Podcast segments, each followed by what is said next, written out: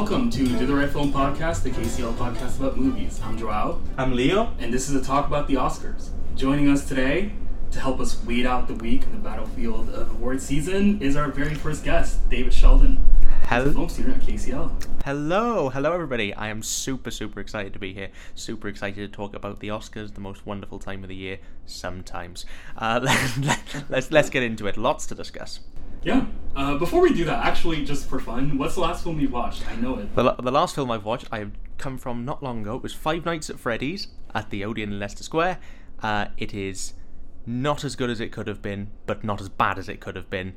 It is a two-star, underwhelming film. Two star out of four or out, Out of five. Out of five. Lex- Letterboxd style. Yes, Letterboxd style. Okay. I know you um, do it a la uh, Ebert. Yeah, yeah. I'm an Ebert fan, so Yeah. I'm, I'm doing like out of four. Yeah. I think it's well balanced. Yeah, love a love a Siskel and Ebert review. Yeah, especially, you know, when it gets very heated.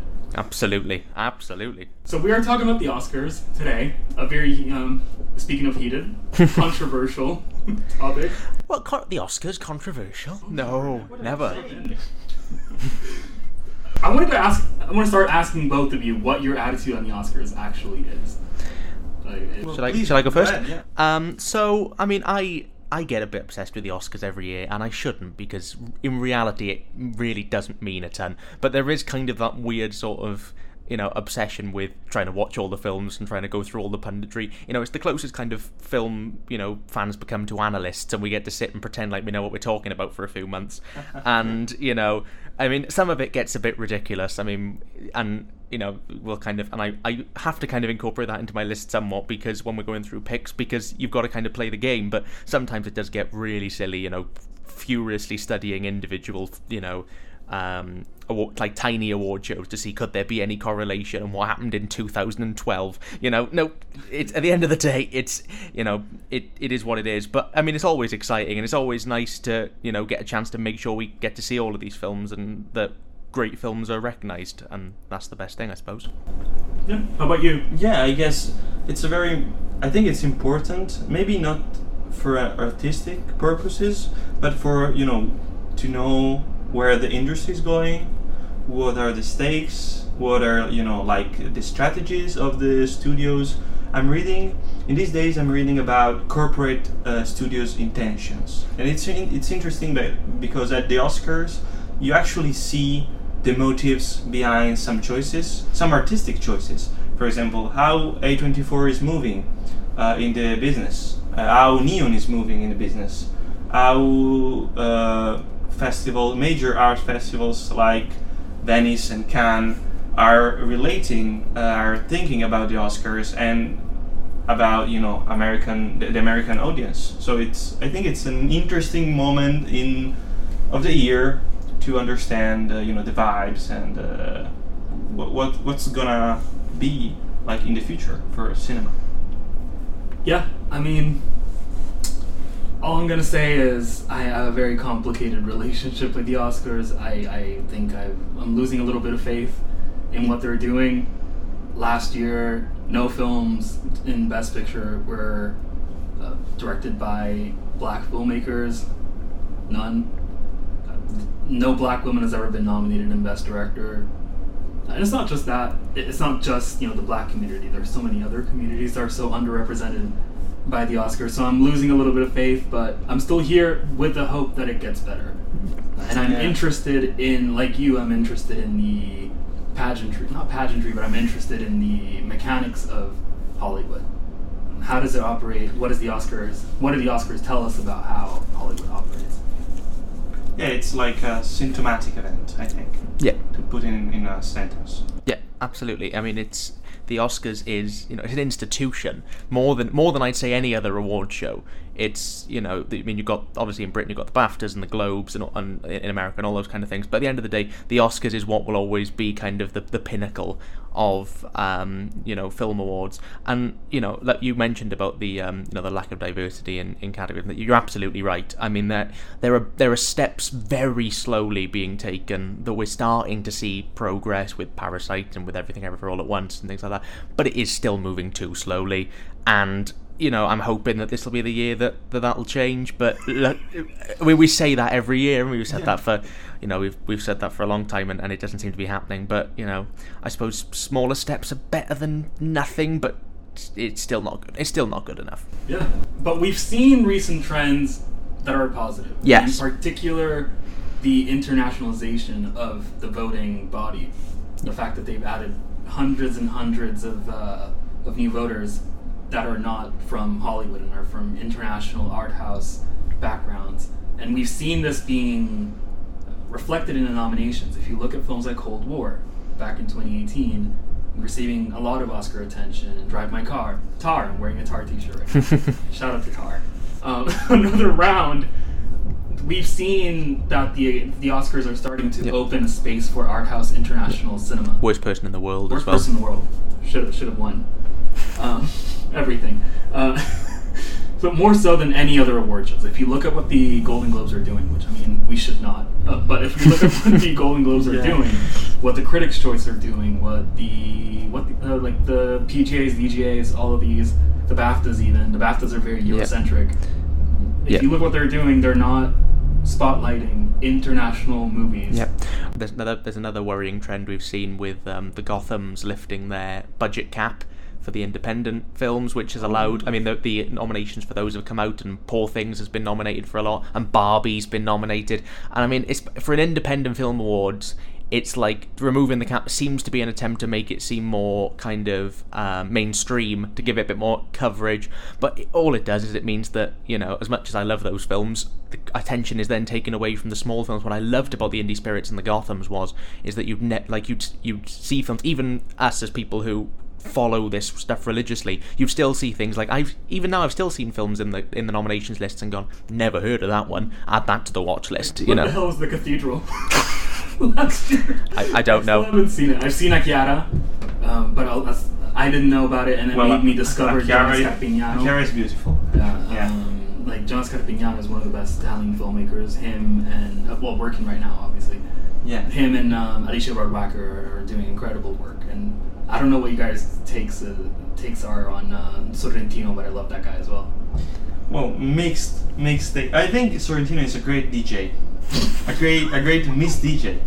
I don't know about the about. I'll have to be uh, I'll have to be the uh, the donor and say I've never seen it. I've never Oh, seen really? it. No, I've never seen a Sorrentino film. The um that because he did the Hand of God. He did, Yes, and that was the closest I came to watching one. and I just it was one of the only films on the Oscars that year that I just for some reason it's on Netflix. I just never got around to. But whatever his next film is, I will I will await it because I now do try and see everything.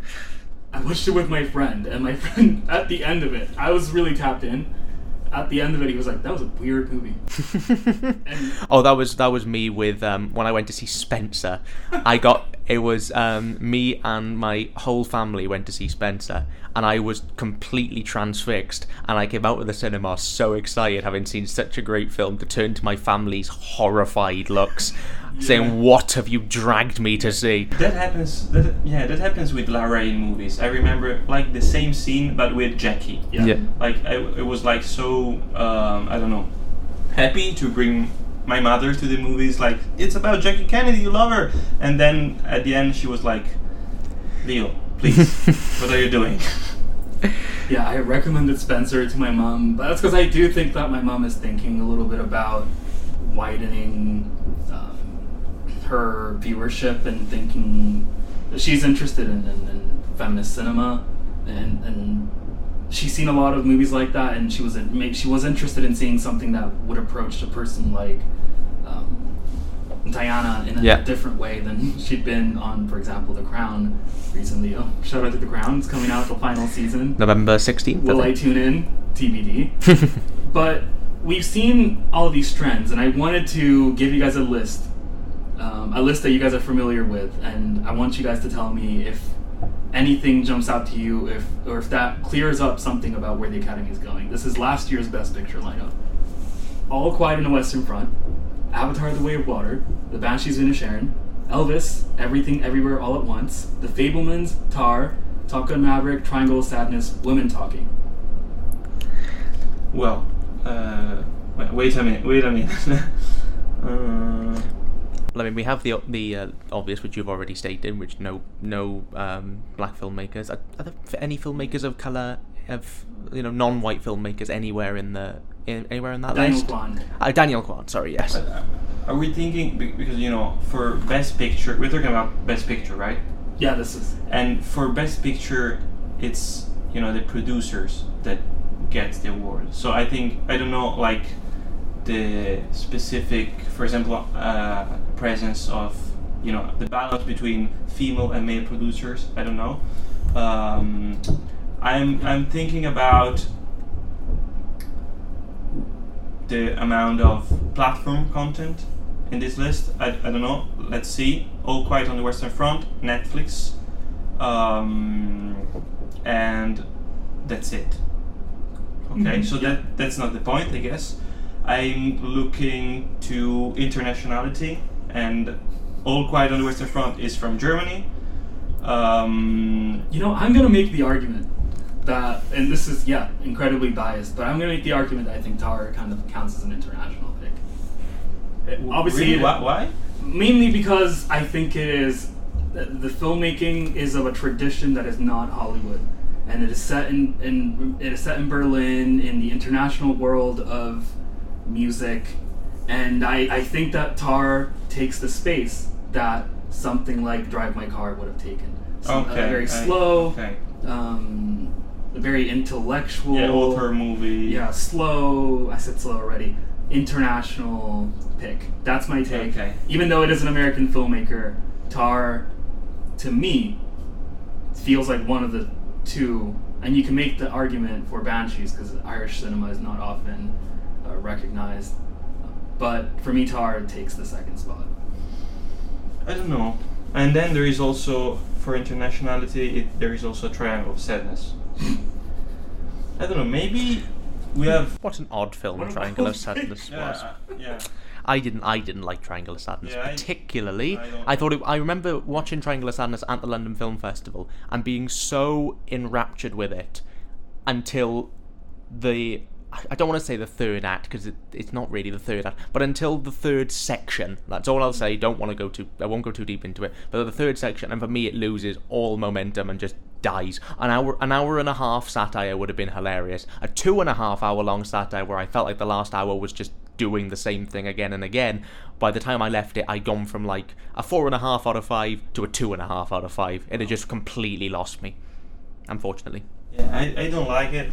It seems something that has already been like in front of our eyes for many years and probably in a better way. And uh, yeah, I felt like they did it better a few weeks later when Glass Onion came out. Absolutely. could be. But I think they did better with The Palace by Roman Polanski. I've seen it in Venice Film Festival, and I think I don't know if it will like hit theaters in the UK. Probably not. It's Yeah. wrong. I was gonna say Polanski. Uh, yeah, whether it's you know whether they'll give him any airtime to get his get his uh, get his film out. I don't know. Yeah. No. But, you know, we didn't talk about the menu. Shout out to the menu as well. I like the menu. I, I thought the menu was good fun. I didn't think it was as, as good as I'd been told, and that may have been that may have been a problem with expectation. When you go in being told it's a riot, and I mean I love I love my Hell's Kitchens and I love my all those things, so I went in expecting it to be the greatest thing I'd ever seen, and I came out like, eh, it was, it was really good fun, and Ralph Fiennes is a treasure. Yeah. Yeah. Yeah, that's how I felt. Yeah, I enjoyed it though. I enjoyed. I had fun. Yeah, great That's fun. I watched it with a friend of mine who loves cooking. Oh. Yeah, and to him I recommended the pot au feu as well. oh yeah. I, probably he will enjoy Yeah. more the pot au feu like for the art Yeah. of cuisine than Yeah. If you if you yeah. if you love version. if you love cooking, I suggest Boiling Point. Oh, you'll never that's- you'll I never want good. I've, I've never seen it, but it's like you'll never uh, want you'll never want to go in a kitchen again. But it's a masterpiece. That's the antithesis of pot au feu. Like pot au feu makes you love cooking, and boiling point makes you hate it. This Yeah. is a very particular uh, award season because guess what? There's an actor strike happening right now. Yes, yes, there is. Um, unfortunately, but uh, well, fortunately, if it means we get the right, the, the actors get a uh, a deal that you know is sustainable. But yeah, it has put a real kind of weird feeling on this whole season, especially given, and I, I don't know how much campaigning really has a factor when it comes to, to this, you know. But I mean, most of the films, I think it's only, of the major contenders, I think it's only Past Lives that Past are. Lives, Anatomy of Fall, and Priscilla are the only films. They're the- who, I mean, not the only. I mean, Zone of Interest, but the actors are not really Yeah. a big factor. No. in of Interest. Maybe maybe Sandra Hüller, but we'll talk Yeah, about it. I mean, I don't necessarily think Priscilla is either, to be honest. I mean, outside of the outside of like in terms of it's not like a huge name actor, but then again, Past Lives isn't either. So it's no, but Greta Lee is a is a name. yes, yeah, yeah. She she's she's got her you know morning show, Russian Doll. Like she's been in stuff before. Yeah, I, I was thinking that they're talking about making a new like, um, like they're talking about doing again Oppenheimer for the theaters in January with the actors to promote it, to hit you know the Yeah. billion. If it's if the strike's resolved by then, Yeah, I don't know.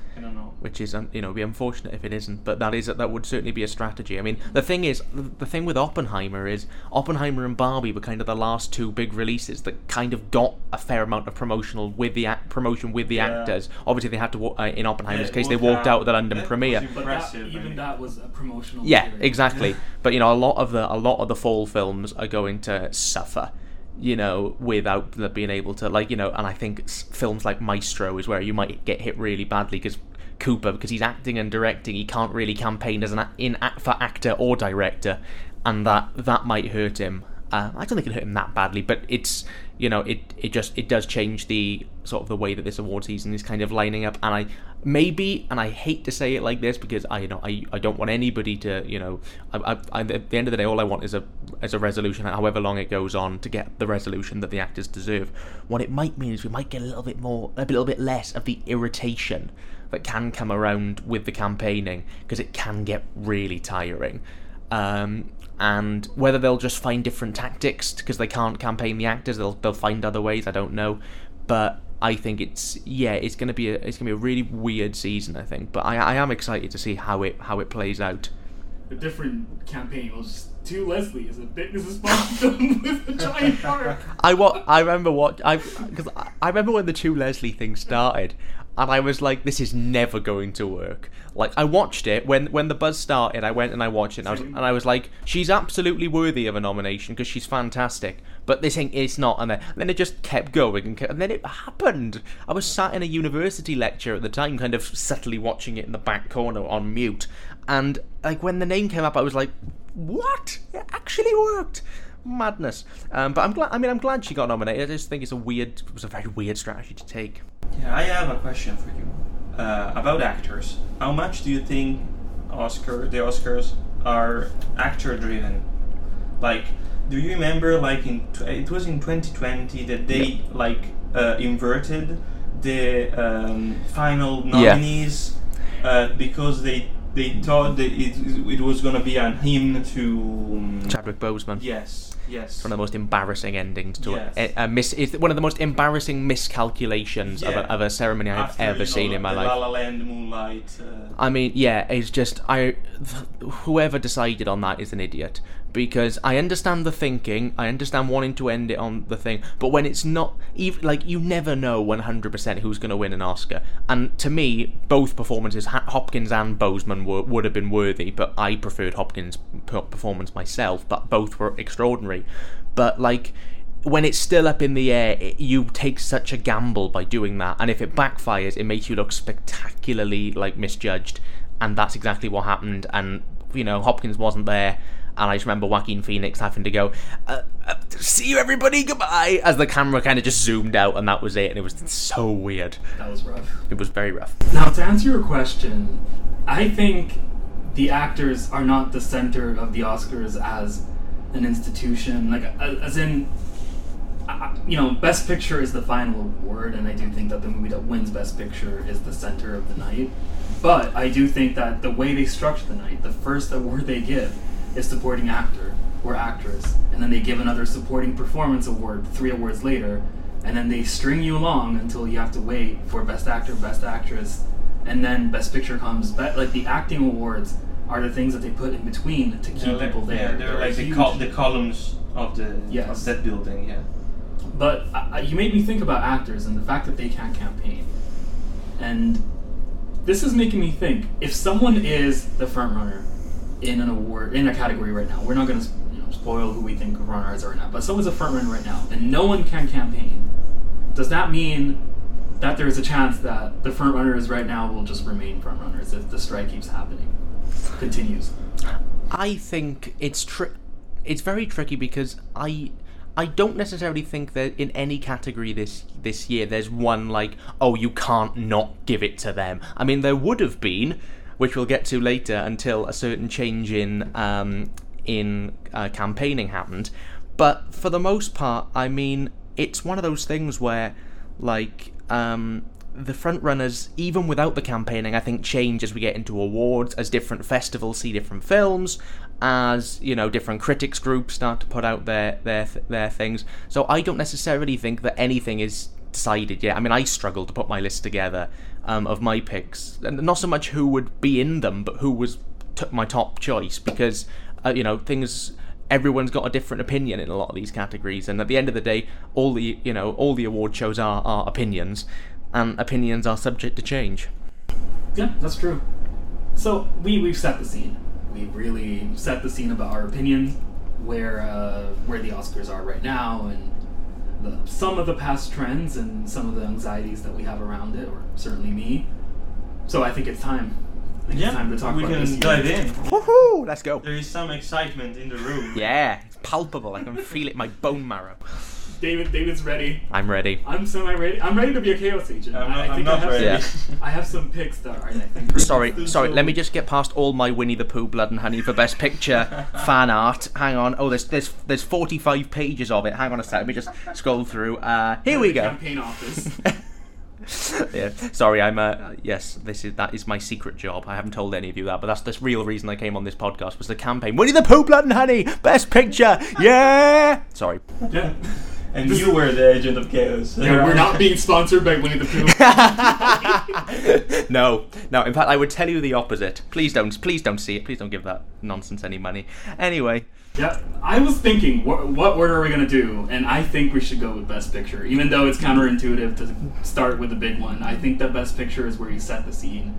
let's do it. Let's do it. So just for just for context here, I have a I've prepared a will be nominated list and a should be nominated list. The should be nominated list uh, oftentimes have, may have films in it that will in in no circumstances be nominated, but it's just my own personal picks of things that I've seen that I love. But the will be the will be nominated is the ones who I think they will nominate. Yeah, I don't have a should be nominated list for Best Picture, and I actually don't know if I will get one because I want to keep some mystery over my uh, top. 10, I mean, mystery, whatever, but some you know mystery over what my uh, top ten films of the year are. But I will throw out some titles that I think are outstanding and should be recognized at this level. Now, I know that we all have different lists, but can we just agree that there are six movies for Best Picture that I think are getting in? Well, can we should we read those six out just to make Yeah. sure we're all the same? So here are the films that I think will get in: Oppenheimer, Poor Things, Killers of the Flower Moon, Barbie, Maestro, The Holdovers. Yep, I have Yeah. all I have all those six as well. Yeah, I can I can keep going. For me, Anatomy of a Fall is number seven because they've been campaigning and people seem to be, really like it. And I just went rogue on eight to eight to ten. At eight, I have Past Lives. At nine, I have Napoleon. At ten, I have Zone of Interest. Very very interesting. I have I have um, I think I've got one or two of those. Um, so if I I may as well just read my we can uh, read all our lists and then we'll talk about them. So I've got yes Oppenheimer, Poor Things, Killers, uh, Holdovers, Maestro, and what was the other one? The other Killers of the Flower Moon. Killers- Barbie. Barbie, yeah. So, I, so my ten are Oppenheimer, Poor Things, Killers of the Flower Moon, Past Lives, Barbie, The Holdovers, Maestro, American Fiction, The Color Purple, and Anatomy of a Fall. They are my ten films that I think will will be nominated for Best Picture.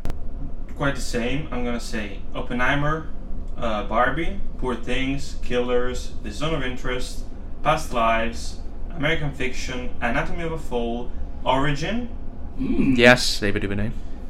Dildovers. Yeah. Now, I'm just gonna. But I mean, I have to raise my hand and say, what do you think about the possibility that Spider-Man Across the Spider-Verse can Now. break the you know the record of Ah, yeah. an anime like The Dark Knight. Yeah. Because there is some like so maybe the wind is changing. I think this is it is a fascinating question. I don't obviously I don't have it in my will list. I do have it in my should list. I think it's worthy.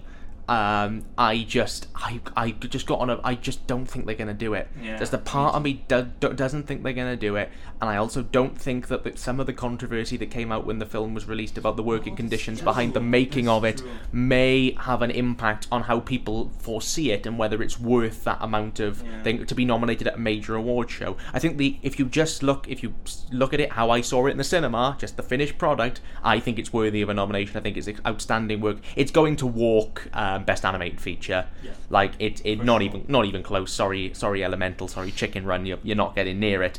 Um, oh, Miyazaki's probably the closest, but even then, I mean, if Miyazaki's being completely shut out by something, then you know that it's kind of in the bag.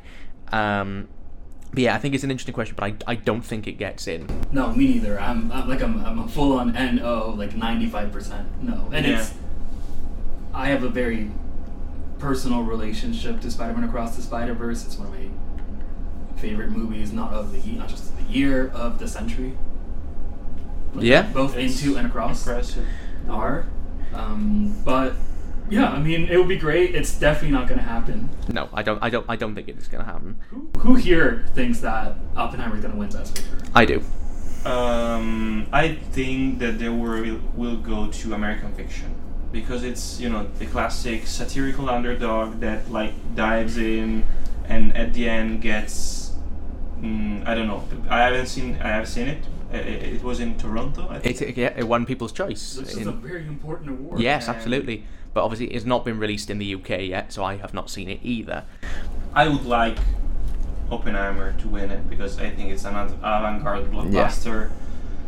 It's a billion of dollars made in with a three hours movies uh, about the atomic bomb. It's it's important for the industry. It's impressive. It's a movie about post-truth. Um, I mean, but I think at the end there will be the you know the classic fragmentation that we have seen in the recent years. Even if I think Oppenheimer will break the record of the major nominees, going to 15 nominees in total. I think. I mean, Dune, Dune Two not being there anymore will massively help Oppenheimer Yes. because a lot of the technical wins that Yeah. Dune was going to probably walk has now kind of oh, maybe not walk, but where there may have been some contention. I think has now kind of now Dune Two is out the race. I think Oppenheimer will have a field day. I could see Oppenheimer and Barbie between them winning almost every single technical award, with poor, with the exception of Poor Things being a spoiler in a couple. Um, But I And- think Poor Things takes and pro- everything away from Barbie. That's my Really? take. And yeah. well, that's nice because it's like the Barbie, I'm version- Barbie about. Lanthimos version. well, look, here's my Barbenheimer. Yeah. Well, I mean, here's the, the thing about Barbie is that I think if Barbie was not nominated for Best Picture, there'd be a riot. I think of any film on this list for the for mainstream viewers of the Oscars, I think Barbie not being in there would be the one that would anger people the most, and rightfully so. I mean, Barbie is not in my best Best Picture list for it should. I liked Barbie. I didn't love it, but I, I did like it. Um, and I do think that as a cultural phenomenon that it was, that it's probably the year's most, possibly one of the year's most important films. Um, and I am so happy that so many people have loved it as much as they have. Didn't quite hit me the same way, but I did enjoy it a lot. And like I said, although it's not on my list, I I, I have I do have it in should for other categories, but not for best picture. But I do think that it's um, that it is a really good film, and I would be happy to see. I'd be happy to see Barbie win. It's not going to. It's not going to win. But I wouldn't be angry or upset if Barbie took the award. I got it. Probably some people probably would be, but those people are called morons. I think Barbie is a remarkable movie. The fact that it's an IP-driven product, a project that has handmade filmmaking, some of the scenes on a fucking soundstage. Yeah, I just, I, I just, it, ma- it makes me a bit uh, slightly sad that that's our benchmark. Is that it's a film where they've had, they've used actual half, half decent sets for a change, and that's kind of our. They're not half decent. They're genuinely great. That's not what I. That's not what I. That's not what I meant. That's not what I meant. They are very. They are fantastic, and I. I do think that. I mean, like I said, I think because I had it as a lock for production design until I saw Poor Things, and then I'm like, oh, Poor Things is, it does look incredible, doesn't it? So I think it Barbie and so currently I think it is going to be Barbie and Poor Things fighting for quite a few things. I think Barbie should, if they campaign it correctly, Barbie should get original song. Yeah. Um, very easily. I don't know what song they. I know what song they should put forward, which is "I'm Just Ken," but because you can perform that at the Oscars, and with Naatu Naatu winning last year, you know you want something really big and entertaining. But I think they might go with the Billie Eilish song, which wouldn't be a bad choice. Um, they're, they're certainly not going with Lizzo's anymore, anyway. That's my pick. You really? I, I would have wanted Pink to compete, but Lizzo is uh, persona non grata in Hollywood right now, and for good reasons. But I love her music, and Pink is the song from Barbie that I've been listening the most. Yeah, for me, it's I'm just Ken, but I, I am an actor and would do very much wish I could do that song live. So, Well, I th- I was thinking that probably about the tech, you know, go, go, yeah, going back to the technical stuff. Probably the one that won't be win by Oppenheimer, by Oppenheimer is uh, special effects. I think Avatar: The Way of Water is gonna, I think, win that. Avatar: The Way of Water, that one last year. Oh God! really? yeah, that was last year. Um, God. Best Little moment of best visual. Am I forgetting something like really big that's come out this year that's going to sweep Last visual year, effects? I feel like because obviously it was Dunes to win. Transformer Rise of the Beast. No, no, no, sir, no, sir. I mean, actually, the, the visual effects for that are pretty good, but Okay, yeah. but um, I feel like it. What am I missing? What am I forgetting? Guardians three. That was going to be nominated. I think something from It's gonna. I mean, it's gonna be nominated. Yeah. I mean, please don't nominate the Flash. I like the Flash. No. I like. Or I maybe actually. the creator. The, oh, of course, of course. And if, if if it's if Dune's not there, I think the creator will win because the the creator, uh, the visual effects for the creator are, ex- are extraordinary. I've tuned, I've tuned into this year now. I've tuned into this year, like, and, and, yeah, I'm back to. Yeah, so we're going to talk about how Banshees of Inisherin is going to win Best Picture. How Tar still has a chance to win Picture Director Screenplay and, and Cate Blanchett. I'm still on that train. Yeah. No, actually, I wanted Michelle Yeoh to win last year, but Todd Todd Field should have won everything. That's my thing. I mean, I'm just looking, kind of looking through my list. I obviously I haven't got just looking at the ones I haven't got that you guys have. I haven't got Zone of Interest. I mean, I didn't like Zone of Interest when I saw it. Um, I'm very sorry. I I thought it was quite shallow, and I, I didn't get any an awful lot out of it, which is a shame because it was my most an- anticipated film of the London Film Festival. Um, do I? I and I'm not. I think it's going to go to either, and this is this is sounds silly, but I think it is either going to go to Zone of Interest or Anatomy of a Fall. The final spot. The fight, yeah. Yeah. And I think Anatomy of a Fall will play better to more audiences than Zone of Interest will. So, um, again, I haven't seen Anatomy of a Fall. It comes out in the UK in the middle of November, I do believe. I've seen trailers for it. I think it looks excellent. I'm really excited to see it. I'm so locked in by the idea, and Sandra Hüller looks terrific in it. But I am not. Um, so I think Anatomy of a Fall is more likely to get in, and I think Zone of Interest might suffer. Origin, uh, I haven't gotten anything. Uh, not because I don't think the film will be accomplished. I'm I'm excited to see it. I, I like Ava DuVernay a lot. The reviews, when I read them when they came out of festivals, I didn't feel the level of passion behind them The that I. bad. I've seen it. So have you seen it? Yeah, I've seen it in Venice. I, I think it's bad. It's like a book trailer. Sorry. Well, there we go. a book, right? There, Yeah, yeah, there we go. That is the uh, that is the advertisement to go and see Origin, like a book. But I, I just I, I, I don't think that the kind of the like I said the level of love that came out of the like like um, American Fiction got a lot of love coming out of festivals, and that kind of put it on my radar because I before it won People's Choice, I never heard of it. Um, whereas when I saw the reviews for Origin, I was like, oh, I'd like to see that at some point when it comes out because it's another film. But it, didn't give me anything that made me think, oh, that's Best Picture.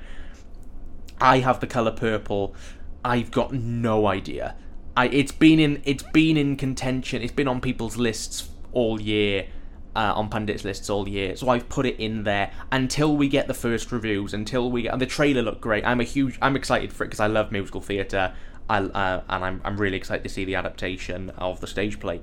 But it's just until we get reviews. It's the same with the Iron Claw. Until we get reviews, we really don't know. But I'm gonna bet for now that it gets in. It could still be the Elvis. It could still get bad reviews and get in. I, I, I can't. I, I was obsessed with Elvis when it came out. It was okay. Absolutely obsessed with it. I saw it three times in cinemas. I like learned half the soundtrack as a singer. I and but ironically we have a um, we have a, a better Elvis film. Uh, even again that I that I that uh, I think should be nominated but absolutely won't. Just to throw in some some chaos, you said American Fiction. Leo said American Yep. Fiction. David, you said Oppenheimer. Yep. My pick is The Holdovers. You're going I for The Holdovers. Holdovers. is gonna win Neil Best Doors? Picture. Yeah. Um, I think I hinted it to both of you that Yeah. I have th- I have thoughts on The Holdovers. Is it my favorite movie in this list? No, but I really enjoyed it. I thought it was charming.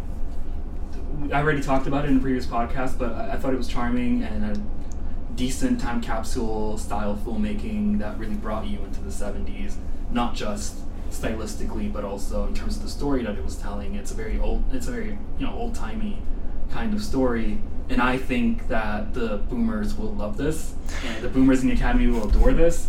I'm thinking about the fir- last two films that won Best Picture. Hell, the last three films that won Best Picture. Wait, no, that was not my plan. Take take No My Plan out. But of the last four films that won Best Picture, two of them were very you know delightful films centering families and centering family-like dynamic. And obviously, The Holdovers is not about a family, but it is about a found family Yeah. during Christmas. And I just cannot think of something the Academy will not like more. I mean, I love the holdovers. I really love the holdovers. I think it would be a very boring choice to win Best Picture, just because. And I, eh, you know what? You, you, the, the reasons that you gave, it's more than likely it, they're good reasons, and it very well could. I just think for all of the innovation that we're seeing elsewhere, for a film, because I mean, when I saw the holdovers, I, I basically said, you know, it's a better version of Dead Poets Society, but Well, it's not my opinion, but well, I mean, I that's a, that's a I very hot take yeah, there. sorry. Yeah, I, I, Yeah, I, I, I, mean, I don't, I don't think Dead Poet Society works without Robin Williams, and I've always, I've kind of, I, I stand by that. But um, I, um, I do think the holdovers is fantastic. But I mean, I've got it number six on my list, and it's just, it feels like, it feels so much like a middle of the road. It's as soon as I saw it, I was like, yes, it's going to get in for Best Picture, of course it is. But it's not something that I think was going to inspire people enough to go that over things like Oppenheimer, over things like um, Poor Things and stuff like that. But again, it's got universal appeal, and that can that can really help. I think once they've changed it from you have to vote for your number one to preferential voting, it became not the movie that you like, that you love the most, the movie that you like the most. Yeah, And I think that Holdovers will be the movie that they like the most. That's very will Be fair. at number, you know, people want might have Oppenheimer, Poor Things, Based on Her Taste, Barbie at their number one. But the thing that I think will consistently be at two and three is the Holdovers. And it will have some number ones. The boomers are going to love it. I think young people are responding to it, so some of the younger members of the Academy will respond to it. Which movie has the wider range of, like, people are not going to hate the Holdovers. That's my take. yeah, you're absolutely right. And people are really sleeping on this as a possibility to win Best Picture. I, I agree. Maybe you know it's one of these movies that gets in the first positions thanks to the voting system. It's like a you know the balance. Yeah, and everything. I mean, I never in a million years would have predicted that Coda was going to win Best Picture. Yeah. Um, I thought there was so many more, and I liked Coda, liked it a lot. Again, so I said I sat here and said the same thing. Well, not here, but I sat in uh, with you know fellow friends and, and said the same thing. I said there's there ain't no there's no way that that's going to win because it's just there are films that are more interesting, there are films that are more innovative, and then Coda won. So it's the boring choice were, it's were the some yep, and sometimes the boring sometimes the boring choice isn't always the worst choice. Um, you know that year, Don't Look Up could have won Best Picture, but um, I actually I didn't I didn't hate it. Um, but um, yeah, so it's yeah, you absolutely could. You're absolutely right. Can, Anything else to say? can- well, can I can I throw out a couple of my should win? Yes. should Oh, should of goes in, and now some of these, like I said, are a bit hitting. So so my number one is Priscilla. Um, I thought this was this is my favorite film of the year so far. I was really obsessed with it, more so than I've, I've seen in a lot of reviews for it. I thought it was tremendous with two excellent performances. Uh, Hitman number two, Richard Linklater. I don't think that's necessarily out of the realms of possibility because I do think it's a massive crowd pleaser, and that can help. When's Uh, it coming out though? That is a good question, but I think it is in consideration. Uh, but I don't know exactly when it's coming out. I only kind of know the, the London Film Festival release because I saw it there. Uh, that's a good point, actually. Then Oppenheimer, then Poor Things. Then something that should be in consideration for technicals and won't be, which is John Wick Chapter 4. Um, in my opinion, should win cinematography, and it's it, it's not going to, but it should. One of the best action films of the last decade. There should be a stunts category. There that's should- the- there that's what makes the Yep. case for that film. There should be a stunts category. Then Past Lives, beautiful film. Uh, then Across the Spider Verse. Then Are You There, God? It's Me, Margaret, which is a film that I am desperate to see get love. It, I don't think it is going to, but I so hope because it's so so beautiful. Uh, then All of Us Strangers. Um, one of again, I know you weren't quite as keen on this one, uh, yeah, but uh, I I very much loved it, and I think uh, Andrew Scott is remarkable, and I think he. I'll get to him later. And finally, just for me, uh, one that will not get near the the uh, awards, but Dumb Money Ooh. which I which I absolutely loved when I saw it, and I was because I knew how the story started, but I didn't know how the story ended, and so I spent the entire. I said it's the most anxious I felt in a cinema since Uncut Gems, watching people play with. Th- You know, thousands of pounds at the click of a button. I think is just inherently fascinating, and I got so into it that I was just like, "Yeah, for me, that's it. It won't. It's not. It's not got nearly enough love. Obviously, it's a mainstream film, so it's not fully out. Um, I mean, I'm seeing people predict Air to get in, so um, again, which I wouldn't necessarily hate, but I think Air is good but not great. So you know, why not? Dumb money. Air is amazing. I have a list of possible. Yep. I have a list of what I think rounds out the list. Uh, everything that I didn't put. So some of the some of these films you have on your list. Yep. I'm actually gonna take those out. But these are the possible movies: Spider-Man Across the Spider-Verse, Saltburn, Air, All of Us Strangers, May December, Ferrari, Asteroid City, Rustin, Nyad, Priscilla. Yep. All of those. Um, oh, there was one in that that I that I oh Ferrari I thought was really boring. Uh, and I would be a bit disappointed if that got in. I do have it in. A, I think it will get a nomination. Uh, I'll get to that later. But um, I thought the film was dull as dishwater. Um, but yeah, I think um, again, I don't see Nyad getting in. I think it's just we've seen it, seen it, been there. You know, had the T-shirt with films like Nyad a hundred times, but wouldn't be out the realms of possibility. I don't. I think Rustin's going to get one nomination, uh, and I don't think it's going to get anything else. But I think that one nomination is a is a very strong one, and I can't remember what other ones I haven't talked about. What about you know about big titles? Napoleon. Yes, Napoleon. I have that in my I have that in my den. Yes, you do. I'm, I'm just you know I'm just trying again, to. I, again, Killer. I'm like the the killer's not good. I'm sorry. Yeah. Uh, it's not entering, right? But well, the you know. killer, the killer. I think I don't It think hasn't entered the chat. even even even for people who I haven't seen it yet, it comes out this weekend. I'm so I'm very excited to see it still. But even people who like it have kind of really like it have kind of said it's more of the same from Fincher. And I think when you hear, unless it's someone like Scorsese who is so you know so kind of you know acclaimed, when even I know Fincher's acclaimed as well. But if it's just it's more of the same, it's not getting the amount of you know like um, hype or interest I think to get into the Oscars conversation really at all. But I'm I could be proven wrong. And Napoleon will have to wait and see until Napoleon will have to wait and see. I think until um, till it opens, until reviews start. Hasn't premiered at any festivals, so it, it's looking like it's going to go straight to a wide release. Till it blows our mind. That's when we'll see it. I mean, I think. I mean, the trailers I think have looked brilliant. I don't know. I It's gonna be I the last don't- duel of this year. Yeah, I don't feel like good vibes. I don't know. I, it seems to me that like with Ridley, we are always dealing with good movie, bad movie, good movie, bad movie, good movie, bad movie. So I don't know. We'll see. What Here's was the question: what- uh, between the last duel and House of Gucci, which one was the good movie? Well, What's the right I, answer? I, I think House of Gucci. I really Jesus. I really no, like House of Gucci. no. Look, I, here's the thing. I didn't see Last Duel. I did see House of Gucci. Uh, House of Gucci is. I didn't think the film itself was awful. I thought it was mediocre and middling. Jared Leto in House of Gucci gives what I think might be the worst performance I've seen in about 15 years. It is appallingly bad, and I and I'm I got so angry at it that like I, I began to like take physical offense whenever it got nominated anywhere because the whole performance was screaming so much please give me an oscar that i just i compl- I, I hate him i don't sorry i don't hate him I hate the roles that he takes because he But- can't act. Jared Leto tends to have that space in the Oscar season. Yeah. Like that in little things. He tends to always just pop up. And and people are like, What? Yeah. You get a performance this Yeah, year? he pops up. Yeah. He, he pops up. Annoy. He pops up. Annoys me. Doesn't get nominated and disappears. And I think that that is his role in life. I think it's time to And move on to produces an album. Yes. Let's move on to best director. Yeah. Again, like Best Picture, I think there's three things that are happening. Christopher Nolan, Yorgos Lanthimos, Martin Scorsese.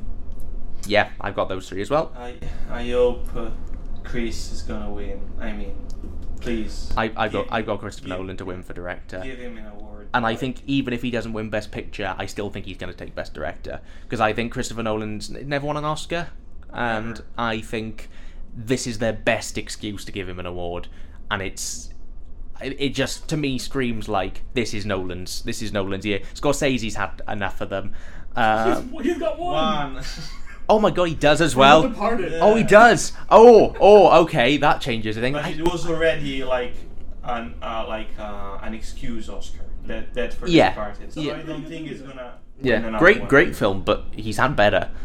Yeah, it was like. Yeah. uh, What are, sorry who are your other two? Yeah, who are your? Another, my other two, Alexander Payne for the holdovers. Yes. And Jonathan Glazer. Oh. Which is my pick. Yeah. I would like to see Jonathan Yeah. Glazer out of these five. Could be. Best Could be. Director. Yeah. I Because what he's doing is.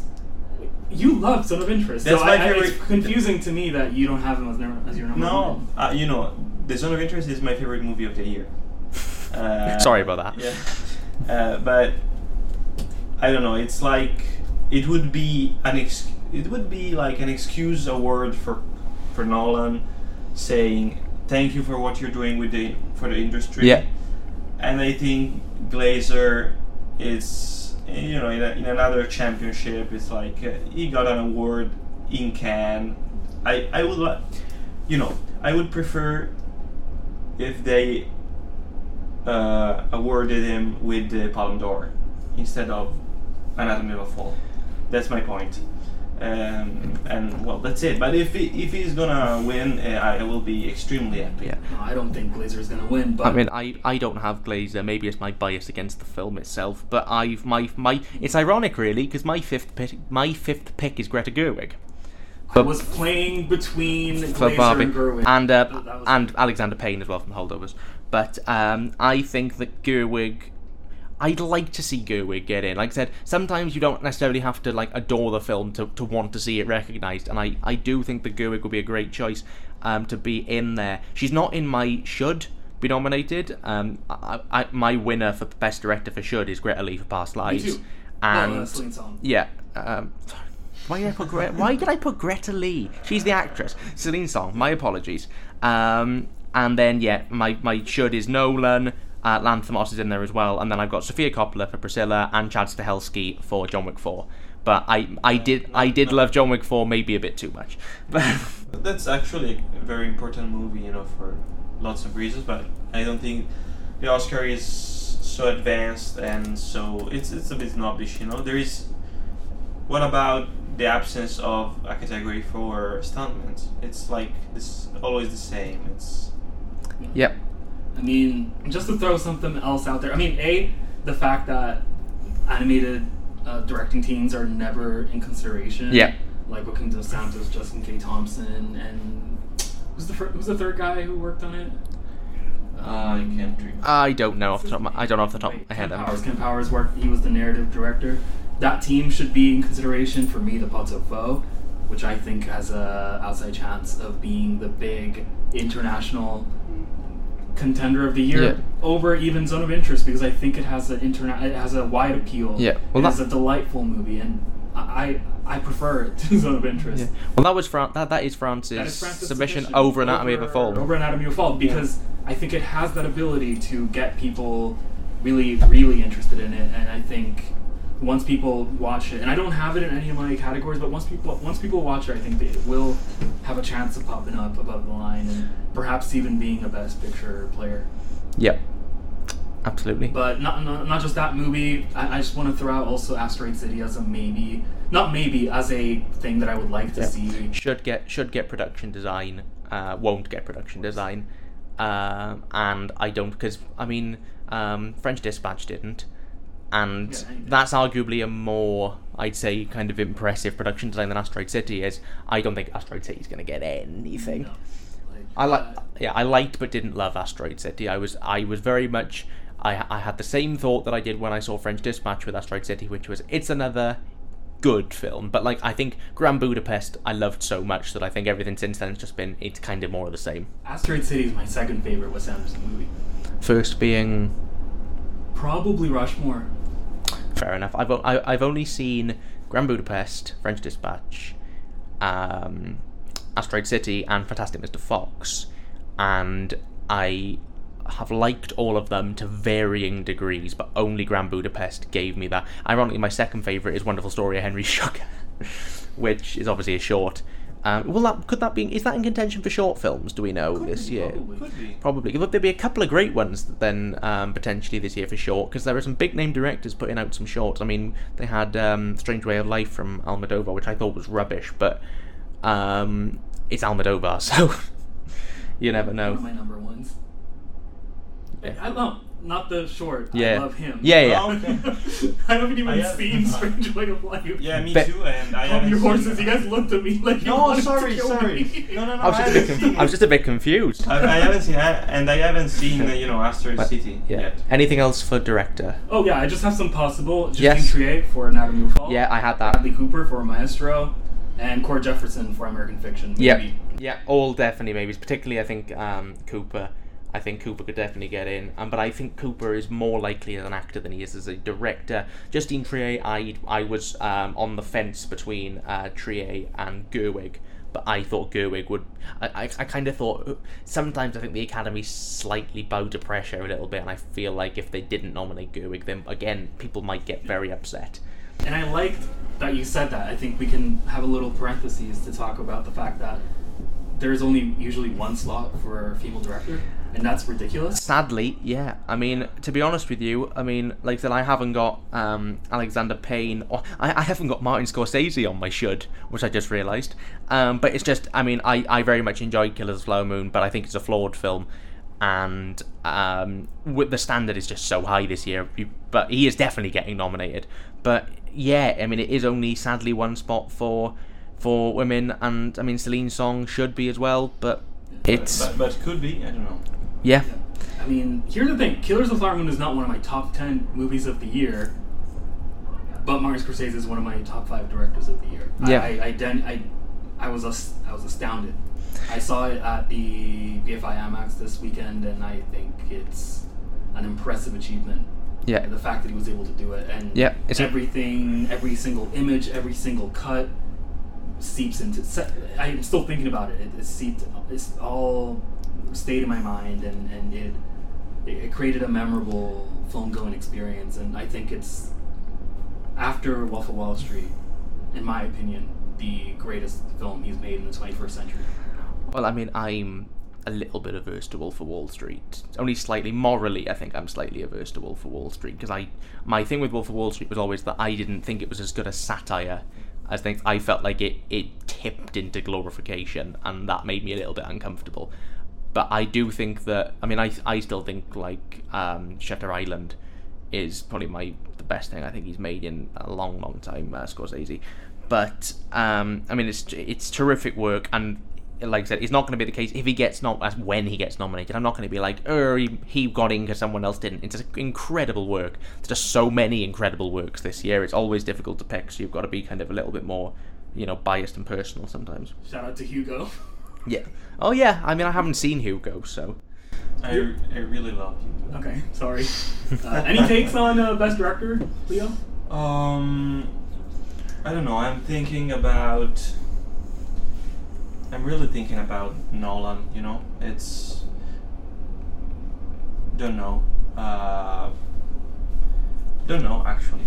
No, no, no takes. It just bit. I'm, I'm. I can see already my melancholy, seeing that he won't be, like awarded. But I, yeah. I, I think that Christopher Nolan will win best director. yeah, I think I think he will as well. I, I don't think Oppenheimer will win Best Picture, but I think in the same way that Jane Campion was rewarded for The Power of the Dog, I think that Oppenheimer will be rewarded um, in Best Director, even if it doesn't get that recognition in Yep. Best Picture. Yeah, I absolutely agree with that. Hope so. I think it's more likely to happen. Weirdly, because it's he's gonna come back because he's produced Oppenheimer as well. yeah. Yeah. So he's gonna win either Best Picture or Best or both. But I think it's gonna be he's gonna win an Oscar this year. That's just all I'm gonna say. He's gonna win an Oscar. I think. It, it, I don't think the I, Oscar is you gonna know, be I for Best thought the same thing with uh, Tarantino and Once Upon a Time in Hollywood, and uh, at the end, uh, I, I, I was disappointed. So I'm not like But you're grasping at- you were grasping at straws for that one. He was like Once Upon a Time in Hollywood was competing against things that were so much bigger that year. Like 1917 was a juggernaut. yeah, If but anything, I was- think, not, for example, I think 1917 is a really bad movie. You know, uh, Hard disagree on that one. I, I I don't love it either, but I don't think it's actively bad. yeah. I, I mean, I have an ontology take on that, so I probably am like Or you're gonna you're gonna throw up a sound or something. yeah, yeah, exactly. So it's like, but I don't know. I don't know. Like, yeah, I'll shut up. Sorry. Let's move on to actress. Best actress. Best actress. Okay. Um, Here, I think there's a. To me, I have a solid five. I have a solid five as well. Who have you got? Uh, Emma Stone for Poor Things, Lee Gladstone, Kills of the Flower Moon, Carey Mulligan, Maestro. I'm pretty sure Lee Gladstone was the pick that you thought was going to win supporting actress, right? And yeah. Yes. And then Sandra Hüller, Anatomy of a Fall, Margot Robbie, and Barbie. I have the same five. Slightly different order, but I have the same five. I have Sandra Hüller, uh, Lily Gladstone, Emma Stone, Margot Robbie, and that's it. I think, right? That's I've four. Said, that's four. Yeah. Uh, Well, probably. I'm gonna say, and I'm gonna surprise you, Natalie Portman. Yeah, Portman was on my list for it. On my was on my should list for a time. Same. She's on my should list, absolutely. Yeah, she's terrific. I mean, I just, I think Carey Mulligan is. Uh, I was saying, yeah. Yeah, I think Carey Mulligan is extraordinary in Maestro. I think she's better than Bradley Cooper. Yes, absolutely. Um, and I think that um, she absolutely deserves to. Um, Emma Stone, I think, is again terrific. Uh, I haven't got Sandra Hüller on my should list purely because I haven't seen it yet, so I can't I can't say. Uh, Margot is great. I mean, my my should list because this is basically very similar. I haven't got Lily Gladstone on my should list because I have her somewhere else because she is not a lead actress in Killers of the Flower Moon. Uh, my should list is Emma Stone, Carey Mulligan, Margot Robbie, Greta Lee, finally got the right name this time for Past Lives, and Cailee Spaeny for Priscilla. That is my that is my should five. Um, all but the the, the the will five. There's not a bad performance in that list anywhere. So uh, well, I'm I'm assuming Sandra Hüller's not going to surprise me with a bad performance because she never normally does. Um, and yeah, I think, but I think Emma Stone's going to win. And And even though Poor Things is nowhere near my top 10 or frankly Yeah. even 20 of the year, I, I would give it to Emma Stone. I would give the Oscar to Emma Stone. she's fantastic. Yeah. uh, and she makes you know she steals the film as I think does Margot Robbie and Barbie. I think she's I think she's being slept on slightly is Margot, um, in kind of punditry. As, as soon as other films have come, because she was right at the top when Barbie came out, and she's kind of slipped and slipped and slipped and slipped. I think it would be an in, I I I've seen it, people not nominate her. If I should say this, if Ryan Gosling is nominated and Margot Robbie isn't, as much as R- Ryan Gosling I think is wonderful in Barbie, if that does not come with a, a nomination for Margot, I think that does look quite bad. It does. Um, and I think Margot absolutely should be nominated because she is excellent. It's a challenging performance, right? She she balances everything. Yep. The, the childlike wonder of the toy, of being a toy, uh, I mean a doll, I guess, and but also the the awakening, the emotional awakening of being in the real world, and uh, the fact that she has a hundred different things to do with that performance. And in a sense, you know, Emma Stone also has to do that, but in a much more progressive way. I think her performance changes quite drastically from the start Yes. to the end of the film, and I think that Margot Robbie does so in a way that is much more subtle throughout Yeah. the movie. Like she changes up and down from Yeah. scene to scene. Oscars she's asked to do what Emma Stone has to do in you know, drastically different parts of the movie in just one scene. Yeah, Oscars don't always do subtlety though, do they? So, we. Which is why I don't think they'll appreciate Margot Robbie's performance enough to re- reward it. Yeah, I, I think again I, if it was you know I on my should list I've got Emma Stone one, Carey Mulligan two, Margot Robbie three. Um, and yeah, I just I can't see Emma Stone being beat. I watched the performance and I thought to myself that is an Oscar-winning performance, and I I'd be very surprised if anything beats it out. Even even Lily, who uh, as good as she is, I think again it it it raises the conversation again of if you put somebody in the right category where they should be. But why do you say it's not a leading actress? Because she's not the lead actress. She's barely in the film like con- compared to like the lead actor of i mean she is the leading actress in the sense she's the biggest name actress she is the, the the largest presence of actress in the film but like I think Robert De Niro is more of a lead character in the film than Lily Gladstone is. She, in, and not in terms of narrative importance, just the the the framing. If anything, I one of my complaints with Killers of the Flower Moon was I would have liked to have seen more from Lily Gladstone's um, perspective, time. more screen time from her. And but when I watched the film, I was like, okay, the lead of this film is Leonardo DiCaprio, um, and I like I I think that Lily Gladstone is a supporting actress to DiCaprio. Maybe she even she shouldn't be, if if we want to criticize it in that way. But she but you know, she she is from screen time perspective, she is the supporting actress in the film, and I think that putting her like I said, had she have gone in supporting actress, she would have walked it not not necessarily even in terms of talent, but everyone was so ready to give her that award, and now it's just like I just I don't see Emma Stone being beaten for it. Maybe there is also a different like take on what you know the role is about, how is like performed, because the performance of Gladstone is so much subtle. Yep. And uh, instead, the Stone one is like she's so distorted and poetic at the same time, but it's like so much. It's, it's like heightened on expression. So it, they're two different things. Probably Stone will win. Yeah. Yeah, I mean Lily Gladstone. I just realized they have Stone in their name, both of them. That's right. Ah, yeah, it's true. Lily Gladstone is the Michelle Williams of last year. Yeah. I mean, it, I mean, it's slightly less egregious than Michelle Williams. Michelle Williams wasn't in, in. Nobody could watch that film and think Michelle Williams is the lead of is the, is a leading role in uh, the Fabelmans.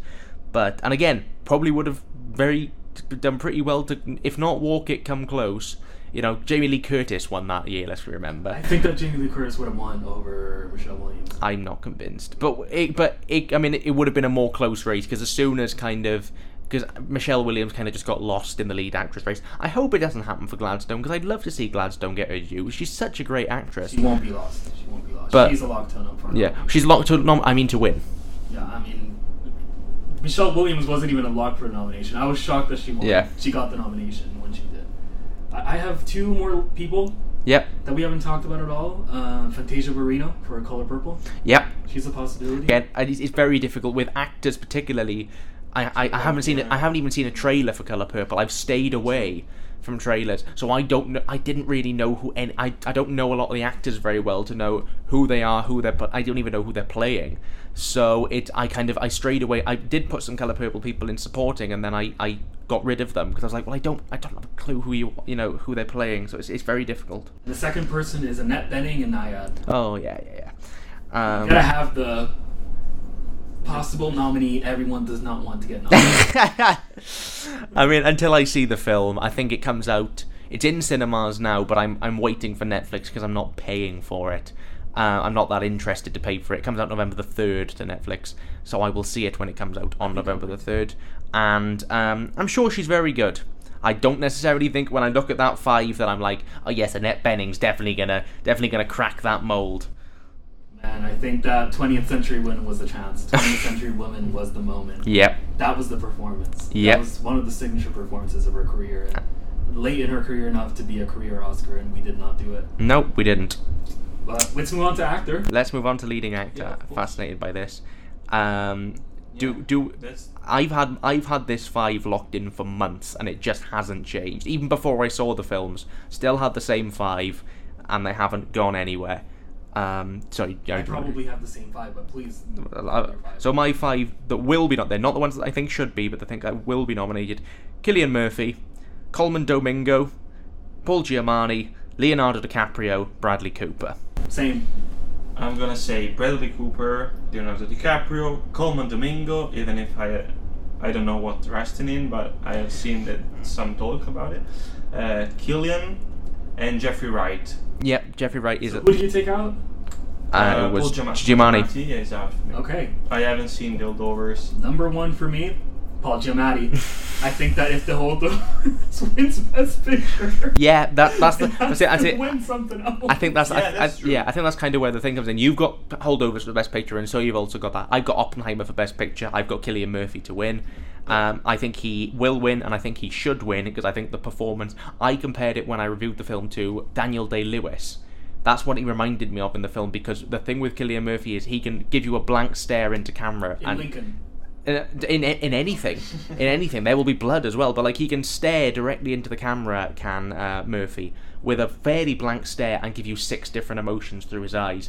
I think it, it's an incredible performance. And but I haven't seen Rustin, and reports coming out of Rustin are Domingo is strong. Uh, I saw the trailer, and even from watching the trailer, I was like, "Oh yeah, this is this this could be a spoiler to uh, to Cillian." Yeah, uh, my pick is obviously Joaquin Phoenix and Napoleon. Well, if I just very quickly go through my shoulds just while I'm here, because I do have a Joaquin Phoenix performance in my shoulds. it's a great one. Uh, unfortunately, it's it's not it's not Napoleon because I haven't seen it yet. But I have got Cillian Murphy in Oppenheimer, Joaquin Phoenix in Beau is Afraid, Andrew Scott in All of Us Strangers, Glen Powell in Hitman, and Bradley Cooper for Maestro. Um, Glen Powell. Glen Powell. he- he's he's Hitman, he's so good. He's so That's good. so He's not going to be nominated because I don't think that vibe is changing. But he's so good. I think. I think if Beau is afraid, because Beau is afraid's got completely lost because it's mad, and I still don't know if I love Beau is afraid or I hate Beau is afraid, and I, I it changes whenever I think about it. I it. really liked it. haven't I seen really, really, really liked it. But oh, but the one thing that I think is that most people will agree on is that Joaquin Phoenix is extraordinary in it. And the fact that he's got two performances, it's very rare you get two performances in a year from Joaquin because he's a he's someone who doesn't work particularly often uh, compared to some other actors. But you know, it's two. I imagine it's going to be two powerhouse performances. I think Napoleon's the much more likely one to get nominated if the, if he if he comes out strong. But I just wanted to give some love to is Afraid because I think he's great in that. Just to, to shout out some more names that I would like to see in there. Franz Rogowski for Passages. And, I've I have not yet seen passages, and I I, I in, in my shame I have not yet seen passages. Teo Yoo in Past Lives. Yes, yeah, Yeah, yeah. that's, that's another performance that I think is remarkable. I actually want to. I also want to shout out uh, Christian Friedel, who Oh, plays yeah, Rudolph of course, in in Zone Zone of of- Interest. He's never going to get nominated, and I don't really think it's one of my five favorite performances of the year. But I don't think enough reviews have talked about how strong he is in that Yeah. movie. Yeah, you know, it's not a actor-driven movie, so it seems. Uh, Yeah. yeah, It's but a strong performance. yeah, it's I'll actually it's distant, but it's a strong one. Yeah, I'll see the film again. I, I may, maybe on a second viewing with the with the expectations where when I know what the film is, I can try and work because I spent most of the f- the film going, this is not what I wanted it to be, it's not what I expected it to be, and I just don't like it. Maybe on second viewing, now when I go in knowing what zone of interest is, I can begin to unpack what Glazer's trying to do because it just very little of it worked for me, and I was devastated that very little of it worked for me. All right, I think we can close up on best actor. Actually, last thing I want to say is, I don't think there's a frontrunner. No, Yeah. I Yeah, think- In fact, I don't know who will win. Uh, at least I, I don't think. I, I was gonna say I don't think Cooper will win, but I can't even hold that out because they love a biopic performance with some nice makeup. And DiCaprio could very easily win. Giamatti could win. Domingo, Murphy, yeah.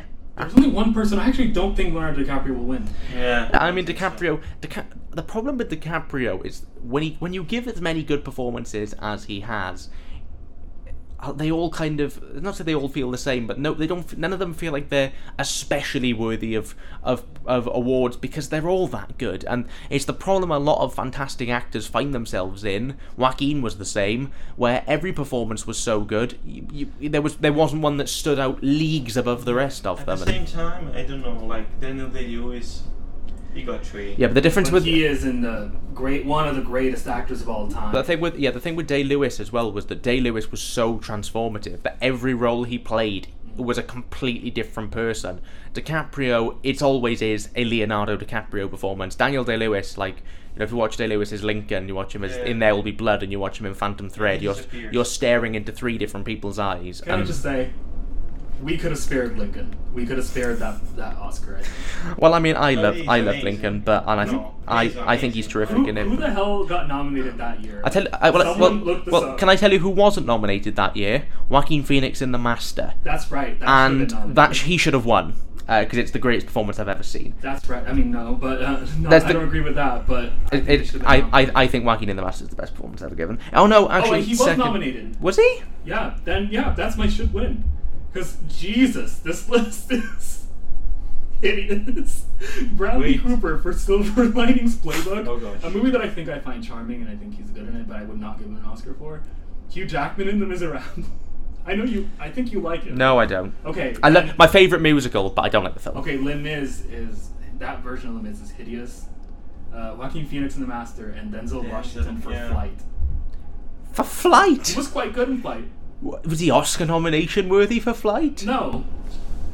So the only like the only two that I would have nominated for an Oscar, are obviously Daniel Lewis because anything he does Yeah, is Oscar worthy. and Phoenix. and and Phoenix, and I would have given it to Phoenix for The Master, so we wouldn't have gone through what we went through in 2019.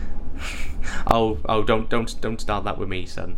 I, I, I, I gave, I gave Joker all the praises in the world when that came out. But let's close up with Best Actor. The other options, just to throw them out there: Jeffrey Wright, American Fiction. Yes, And I mean, you, mentioned Andrew Scott for All of the Strangers. terrific performance. Joaquin Phoenix for Napoleon, and Kingsley Ben-Adir for Bob Marley One Love. I forgot that was coming out. Yeah, this is this year's uh, Whitney Houston. Well, the Whitney Houston film was dreadful, so it can't be any worse. Let's hope it's this year's. Well, I can say this year's Elvis, but everybody hated Elvis aside from me. So, um, I was to say, it's, let's hope it's not the Whitney Houston film because that is rubbish. All right, let's move on to supporting actress. Supporting actress. I have the holdovers winning here as well, but because I don't know who else is going to. As do I. So, I, I. I also have Da'Vine Joy Randolph to win this. uh, Da'Vine Joel Randolph, I love her. Emily Blunt for Oppenheimer, who's under a bit of fire this week. Uh, Now, now, here's my hot take. I don't think Emily Blunt gets nominated for Wow. No, really. Wow. Why? And, and it is nothing against Emily Blunt. I just get this weird feeling that they're not going to nominate her. And I, I can't really explain my reasons why. You know, when you just get that feeling you watch a performance, you just think, this is really good. I just don't think. I think it'll be that one that everyone will go, where's Emily Blunt? And I think it's because there was, again, criticism that she wasn't in the film enough. Um, she has some great scenes towards the end. She's terrific. She's probably worthy of a nomination. Um, but I, I mean, I don't have her on will or should. But she, I wouldn't. I'd, I'd love to see her get nominated. I just think Cillian's gonna hog the spotlight with that one. She is a top three movie, and she has the Oscar scene where she yells at the people in the fake trial. So I think I think she's safe. I, I may, I may have just gone for a controversial take for the sake of one because most of my options are quite boring. You so know what's interesting? Hollywood Reporter puts as best supporting actress Lily, Glads- Lily Gladstone, Sandra Hüller, For Zone of Interest. yeah, Wow, and uh, Rosamund Pike. Saltburn. Yeah. that's a should be nominated. She's very funny, but I wouldn't put in. I wouldn't put her as an Really, award. she's amazing. She's very Saltburn. she's very good, but I, there are performances in Saltburn I prefer to uh, to hers. But she's she is excellent. Don't get me wrong. It's the, that's nothing against her performance. It's just I think Barry Keoghan is so good in that film that I I think that's kind of where my and but we ne- didn't even mention him for lead actor. So yeah, it was interesting. Like, why Gladstone on supporting actress? It was, it, yeah. It, you were so saying. yeah, so I've my so my five that will. Uh, I've I've allowed myself to be a little bit because I think this is probably the weakest category of the four acting categories. Yes. So I've kind of let myself be a little bit freer. So I've gone with Da'Vine Joy Randall from The Holdovers, Julianne Moore in May December. I don't know if she's lead or supporting, She's supporting. but I think she's supporting. Uh, America Ferrera in Barbie. I have her too. Um, I would nominate. I think she's better in Dumb Money, to be honest. But um, I, but she's going to be. I think Penelope Cruz in Ferrari, and Viola Davis in Air. They're my five. The, the five that I think should be nominated. Here we go. Da'Vine Joy Randall for The Holdovers. Lily Gladstone for Killers of the Flower Moon because she's not a lead actress in Killers of the Flower Moon. Julianne Moore in May December. Rachel McAdams in Are You There God It's Me Margaret. Yes. And this is just for me because I don't think horror gets enough any any love of the Oscars. I've gone with Alyssa Sutherland from Evil Dead Rise. Wow. The person who gets the the mother that gets possessed. Oh. Because Wow. I think as a that is one of the best possession act acted possession characters that I've seen in a long time, and I think she she is what carries that film to be anything worth watching. That- That's an eye-catching physical Yeah. performance. It's it's uh, It it, challenging yeah, ain't no ain't she ain't getting nominated for anything. But I wanted to put her in there because I wanted to show her some love because I I've had her in there since I saw the film 'cause I thought it was a fantastic performance. Yeah. Um, for me, you know, Da'Vine Joe Randolph, Emily Blunt, Taraji P. Henson, Color Purple, Jodie Foster and Nyad. I think if someone from Nyad gets nominated, it's Jodie Foster. Jodie Foster, and then America Ferrera for Barbie. Yeah. Uh, do you have anything different? Actually, not very different. Emily Blunt, America Ferrera, Julianne Moore, uh, Da'Vine Joy Randolph, Yeah. and uh, probably well, I've, I don't know. I, I, I don't know. I'm I I put Cara Jade Myers because I consider, but From from Killers From Kill- yes, Yeah, the uh, yes, yes, yes. Of don't course, couldn't remember. I could could- be, but I Yeah, I really could see- myself. it would it would it would be a deserved nomination. She's very very good. I think that. li- But I think if you're going to give three acting nominations, which I think we can agree they probably will, I can't see them going for four. Um, Is she the one who plays Anna? I think so. Yeah. I, think- I think. I think. I think Dominates a section of the Yeah, like, she does. Five, ten minutes. she does. She's great. She, she's great. I I don't I don't know if I've maybe maybe Could be, but yeah. I don't know. I, I, don't, I was gonna come up with some um, phony uh, objection, but I actually don't really have one because I love her in that movie. uh, I just don't know if she's in it enough for for me to think that you know I'd put her in my five. Yeah. Uh, but you know, I, I- you've mentioned what I think. Like, for me, Rachel McAdams is everything. I was watching um, Morning Glory today, which is a really charming comedy with uh, yeah with Rachel McAdams and Harrison Ford, Diane Keaton, and it's just so delightful. I don't know why I'm talking about the movie that I, she's not even in contention for, but I just want to say like Rachel McAdams has dedicated a lot of her career to making films like these that are delightful. This is a film that gives her more shade and, and more to play with. There's a lot of history to her character and then the relationship that she has with her parents. Yeah. Um, I mean, is, you know, very fractured because of religion. There, there's a lot that she's playing with. There's that scene. Every scene that she has with her daughter is amazing, but there's that scene where she basically talks about that she gives her the context of her family, and Yeah. it's very moving how she Yeah. talks to her daughter. I just I wish uh, she's not going to. She's not in my will either, but or should I should say. But Abby Ryder Fortson, the young girl from Oh They Got It's Me Margaret, it for me is the like because Roman Griffin Davis got a lot of love at the Globes uh, when he did Jojo Rabbit. I'm hoping she might get a Globes nomination, um, possibly in lead actress, uh, maybe musical comedy Yeah. um, because I think she's so good, and I, I they're a lot more likely to dominate child performances than the Oscars would be. But I mean, I'd love to see McAdams. I think Kathy Bates is really good as well, but she doesn't need one. But she doesn't need a nomination. Nor does the, nor does uh, Safdie. But um, McAdams and Fortson, I'd love to see get some love somewhere in the uh, award season. Here's some other some other names. Danielle Brooks, also for Color Purple. Who knows? We mentioned this, but I'll say it again. Sandra Hüller for The Zone of Interest. Yep. Rosamund Pike for Saltburn, Very good. and Vanessa Kirby for Napoleon. I'm just putting Napoleon out there. I'm saying, Yeah. guys, Ridley Vanessa exists. Kirby. He's got a pulse. I, I, yeah, I, it's too soon. Yeah, don't don't don't. Hey, I think Kirby's more likely to be nominated than Phoenix is, because I think that I think th- this is an easier category to get people into than the rock solid um, lead actor um, lead actor category right now. Yeah. Best supporting actor. Best supporting actor. support. Leo, do you want to start this time? Yeah, of course. Uh, well, uh, yeah, I've signed William Dafoe from Poor Things. Number one. No, it's like uh, there is no. Yeah, Yeah, but I think well, I think Ryan Gosling is gonna win. Same. So that's Same the one, here. you know. Uh, and then if I have to, yeah, like in with preferences, no, I don't know. I don't know. Maybe Robert Downey Jr. is gonna win. I don't know. So it's Just give us your name. yeah, Ryan. sorry, Ryan Gosling, Robert Downey Jr., Robert De Niro, William Dafoe, and I was gonna say Mark Ruffalo, but it, it would be two poor things in the same category, and that probably too much. So I think we can. Well, I will say Sterling K. Brown from American Fiction because Wow. I had to build up with Yep. the possibility that American Fiction Well, I a lot of nominations. Yeah, I did have a Poor Things actor, but I went for Mark Ruffalo and I didn't put Willem Dafoe. Um, I just watching Poor Things. I th- this might have just been a personal thing. I just thought Ruffalo was better. I I thought Willem Dafoe was very good. Don't get me wrong, he suits his role perfectly. But to me, that wasn't an awards performance where I thought Ruffalo was. I thought Ruff- Ruffalo was hysterically funny. Um, my supporting actors: Gosling, Downey, De Niro, Ruffalo, and Charles Melton from May December is my fifth. Uh, That's probably my close to being my should win. yeah, Charles Melton. excellent. I forgot about him. Yeah. Sorry.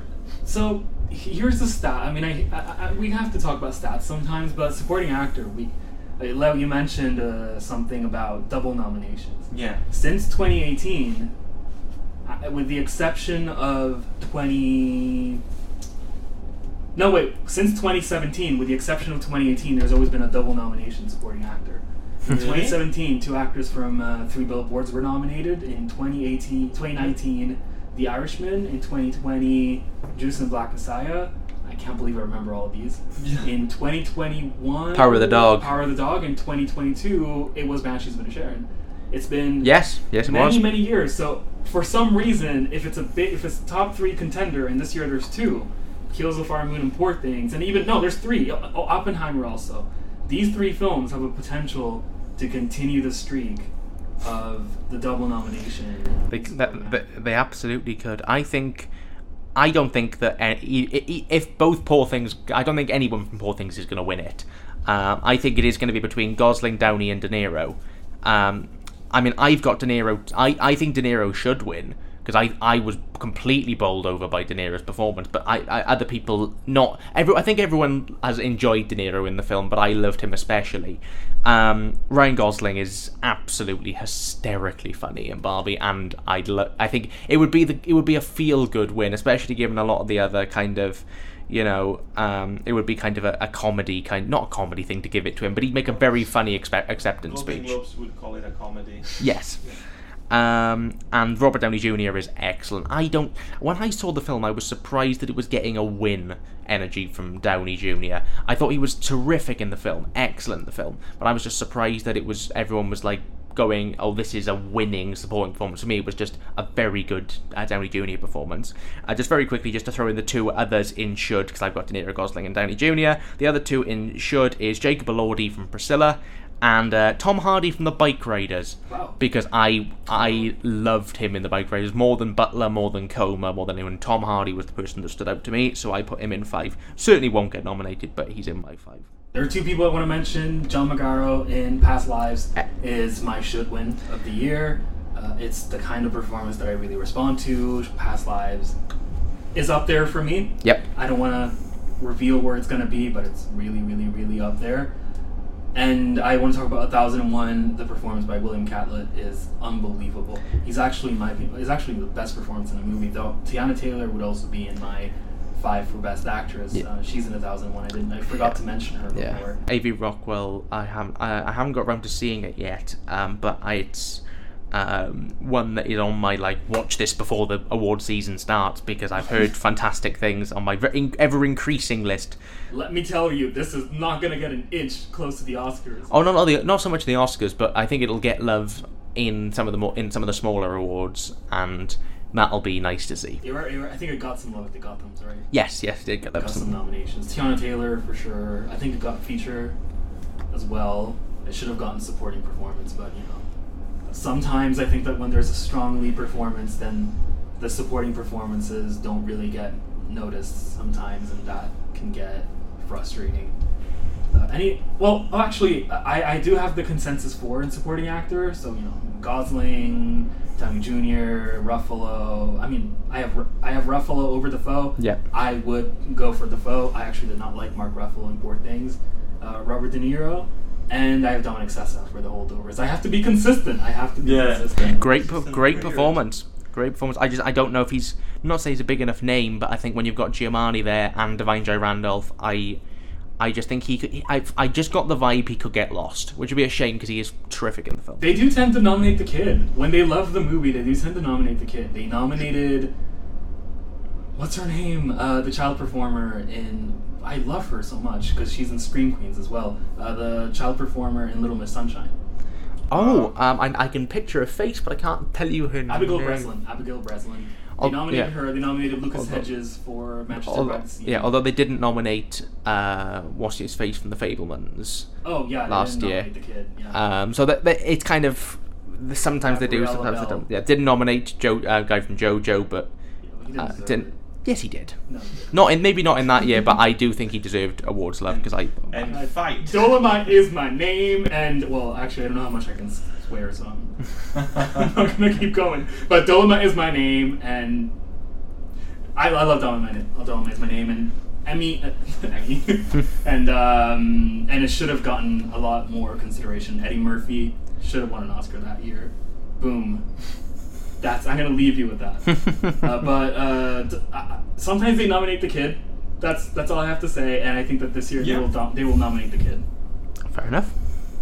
Uh, other should we go to other um, possible nominees because we're you know, we're we've been recording for a while. Yeah. Uh, so Charles Melton for May December, Colman Domingo also for The Color Purple, John Magaro for, um, for Past Lives, Sterling K. Brown, American Fiction, Glenn Howerton for Bla- uh, for Blackberry. Such a good performance, that by the way. yeah, Matt Damon for Oppenheimer and Jesse Plemons for Killers of the Flower Moon. I think you could. I think you. Yeah, I. Th- I think they could be. Because I mean, I don't think um, Damon's going to get in for air or get anything for air. He could for Oppenheimer. I don't think he needs to, but he could, he definitely could. He's great in Oppenheimer. He's great in Oppenheimer, but again, I think there are people who I'm more interested in in that film than like I'm more interested in the in like the interrogators than I probably was with Damon. Uh, but Damon's great. Okay. Uh, we're we're Well- we got two more. Wait, you want to say something? No, no, Yeah. I was we saying- got a screenplay. Yeah, original screenplay. adapted. Oh crikey! Uh, what are we starting with? Original. Let's start with original. Okay, so Barbie is apparently going original script. I don't think they will allow it. I, I mean, I've gone on the assumption that Barbie is going to be an original because that's what they want to campaign. Uh, the five I've got for best original screenplay are The Holdovers, Barbie, Past Lives, Anatomy of a Fall, and Maestro. Okay. They are my five for original screenplay. Um, for me, it's the same, except I have May December, uh, Samy Burch getting recognized over um, Bradley Cooper wrote that screenplay, right? I think so. Over Bradley Cooper and Maestro. Yeah, that's fair enough. And to be honest with you, I'd forgotten about May December in that one, and May December. Actually, oh no, I haven't because I put May December in should. So yeah, maybe maybe uh, I just I don't know. Maestro just screams, "Give me an Oscar!" So And the holdover's winning. yes, Right? Holdover's Same. winning. Holdover's winning. Uh, sorry, go on. No, no, I'm gonna say yeah. Mm, for me, well, my front, front runners are Barbie, uh, Past Lives, I'll say Dildovers, uh, Anatomy of a Fall, and uh, surprise, surprise, Dream Scenario. Whoa. Oh, I'm so ex- I cannot wait to see Dream Scenario. I think yeah, it could be a twist on the. that would be that, screenplay. that would, that would be a really fascinating one to go in. Um, I'm I'd love to see it do well because I the the premise of it I think is genius. Uh, in my in my should for original screenplay, the, look not getting anywhere near the off, but I put it in because screw it. I don't have Barbie in my should for original screenplay because I actually thought some parts of the screenplay were what things I liked less about Barbie. Um, I've put Joyride Yeah. into yeah. my original screenplay because I thought it was a delightful uh, comedy, and uh, I put that in along with May December Holdovers, Past Lives, and Maestro. With Past Lives should win, and Holdovers will, um, and Holdovers number two for for should. Um, it's gonna be a it's gonna be a like it's it's it's less packed than adapted screenplay, but there are some still some really great ones in there. I mean, May December is amazing. It is Evil does not exist, guys. Evil does not exist is a Mm. fantastic screenplay. Beautiful. It's not gonna happen. It's, no, it's not No, gonna happen. sorry. Beautiful. No, it's never gonna happen. I'm. I, I thought we were talking about shoulds. Yep, beautiful, it's Yeah. beau- beautiful Evil does screenplay. not exist is one of my shoulds. Uh, it's it's incredible. Past lives is also incredible, and I mean, you know, I, I'm holding out hope for Asteroid City as an outside, because sometimes you know, Wes Anderson is the most not like the majority of the nominations that Wes Anderson got are actually sole screenplay nominations. Yeah, Like he he got his first nomination ever, Roll Tenenbaums, for was original screenplay. And he was recognized again, Moonrise Kingdom original. So they do tend to sometimes be like, you know, we, we're just gonna recognize you in the wacky movie category. So, but I don't think it's gonna happen. But again, he's in my shoulds more so than in my would. Yeah. Yeah. Any? Well, is, is this all we have to say about original screenplay? Yeah, it's quite a boring category, really, isn't it? To be honest, I, I think. I mean, screenplay's never one that essentially excites me. Like maybe it's maybe it's because, like I said, I do a lot of acting. The actors really get me interested, and the screenplay, I'm kind of. But I do think it's interesting as it relates to picture, and um, yeah, I have. Although it's interesting because I, I don't think Oppenheimer wins adapted either, but I do think Holdovers wins original. Um, I think it's the most talky film, um, more so than Barbie. But I got Barbie at two because I just think Barbie is Barbie, and that'll play nicely. Anatomy of a Fall is all talk. I think it, it's more than likely going to be all talking. Um, I have a take on Barbie winning. I don't want Barbie to win. Not be, I actually think the screenplay is strong. Uh, the fact that they just tried to do something that wasn't formulaic. It is formulaic, but in a way that it hasn't hasn't been done in IP storytelling. Yep. On, in, in the, on the big screen, so I think the fact that they tried and they had these two big filmmakers bringing their own uh, visions and, and styles to uh, to this film is what makes the screenplay amazing. But actually, I would, I think that Gerwig and Baumbach should have won in 2019. who Like, who? I think Marriage Story and Little Women should have won original and adapted that year. I want them to be on the stage by themselves, ac- accepting an award for a screenplay that they want. Because I, I, I think that I don't want them to share this moment. I want them to have their own individual moments, accepting, uh, you know, an award for a screenplay that they wrote.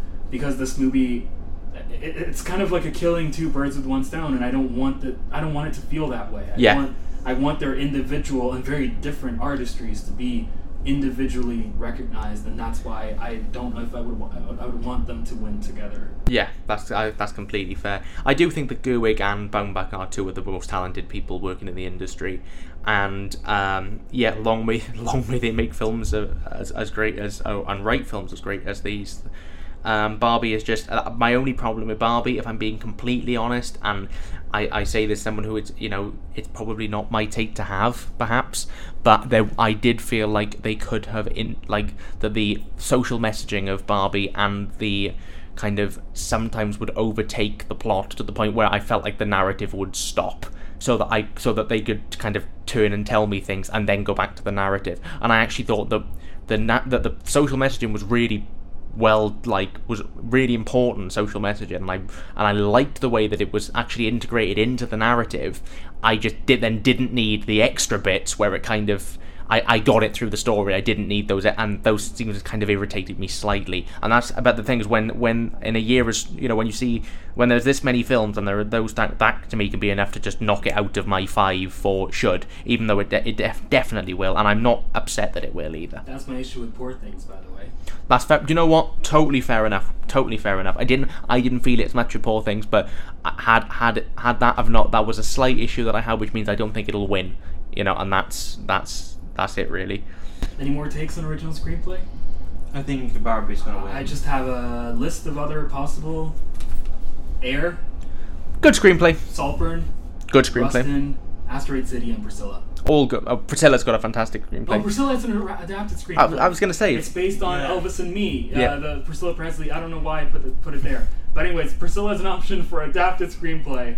Um, yep, forgot about that. It's, it's still Uh, wait, it's for some reason, Priscilla was in the original screenplay for uh, On Gold Derby. That's why I put it on original screenplay. But then. I realized immediately that it was based Yeah. on Priscilla Presley. But I mean, if Bar memoir. if Barbie's original, anything's bleeding possible. So, okay, let's move on to adapted. who does? I, I'm just curious. Before we actually go into the who we've got on our picks, who have we all got to win adapted screenplay? Poor things. Poor things. I think uh, Oppenheimer or American Fiction. I don't know. It's like this is I, fascinating. So we got Poor Things. No, imagine if no one wins his Oscar Well, for screenplay. Poor, so we got Poor Things, Oppenheimer, and American Fiction, and I've got Killers of the Flower Moon. Wow. So um, I Eric Roth is overdue.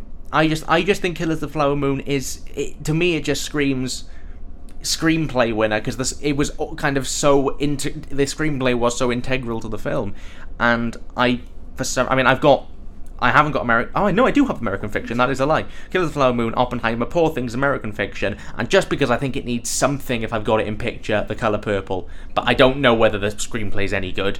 But like, I just put it in because I originally had Origin in that fifth spot, and I just went. Uh, shaky, it's shaky. Yeah, it's shaky. I think Hitman could also be a potential spoiler in that fifth spot as well. Yeah. Um, my fifth spot is actually All of Us Strangers. I'm just going for it. I'd love that so much, and it's ironic, really, because I, ha- I don't have it in it, and I adore the film, and you were less sold on it, and it's in yours. But It's my cynicism. yeah, I, I would so love All of Us Strangers to be in there. I think it's a beautiful screenplay. Uh, I've also got uh, Priscilla and Are You There, God? It's Me, Margaret in should for adapted screenplay. I ha- I think Oppenheimer should win adapted screenplay, but I've I've got Killers to win.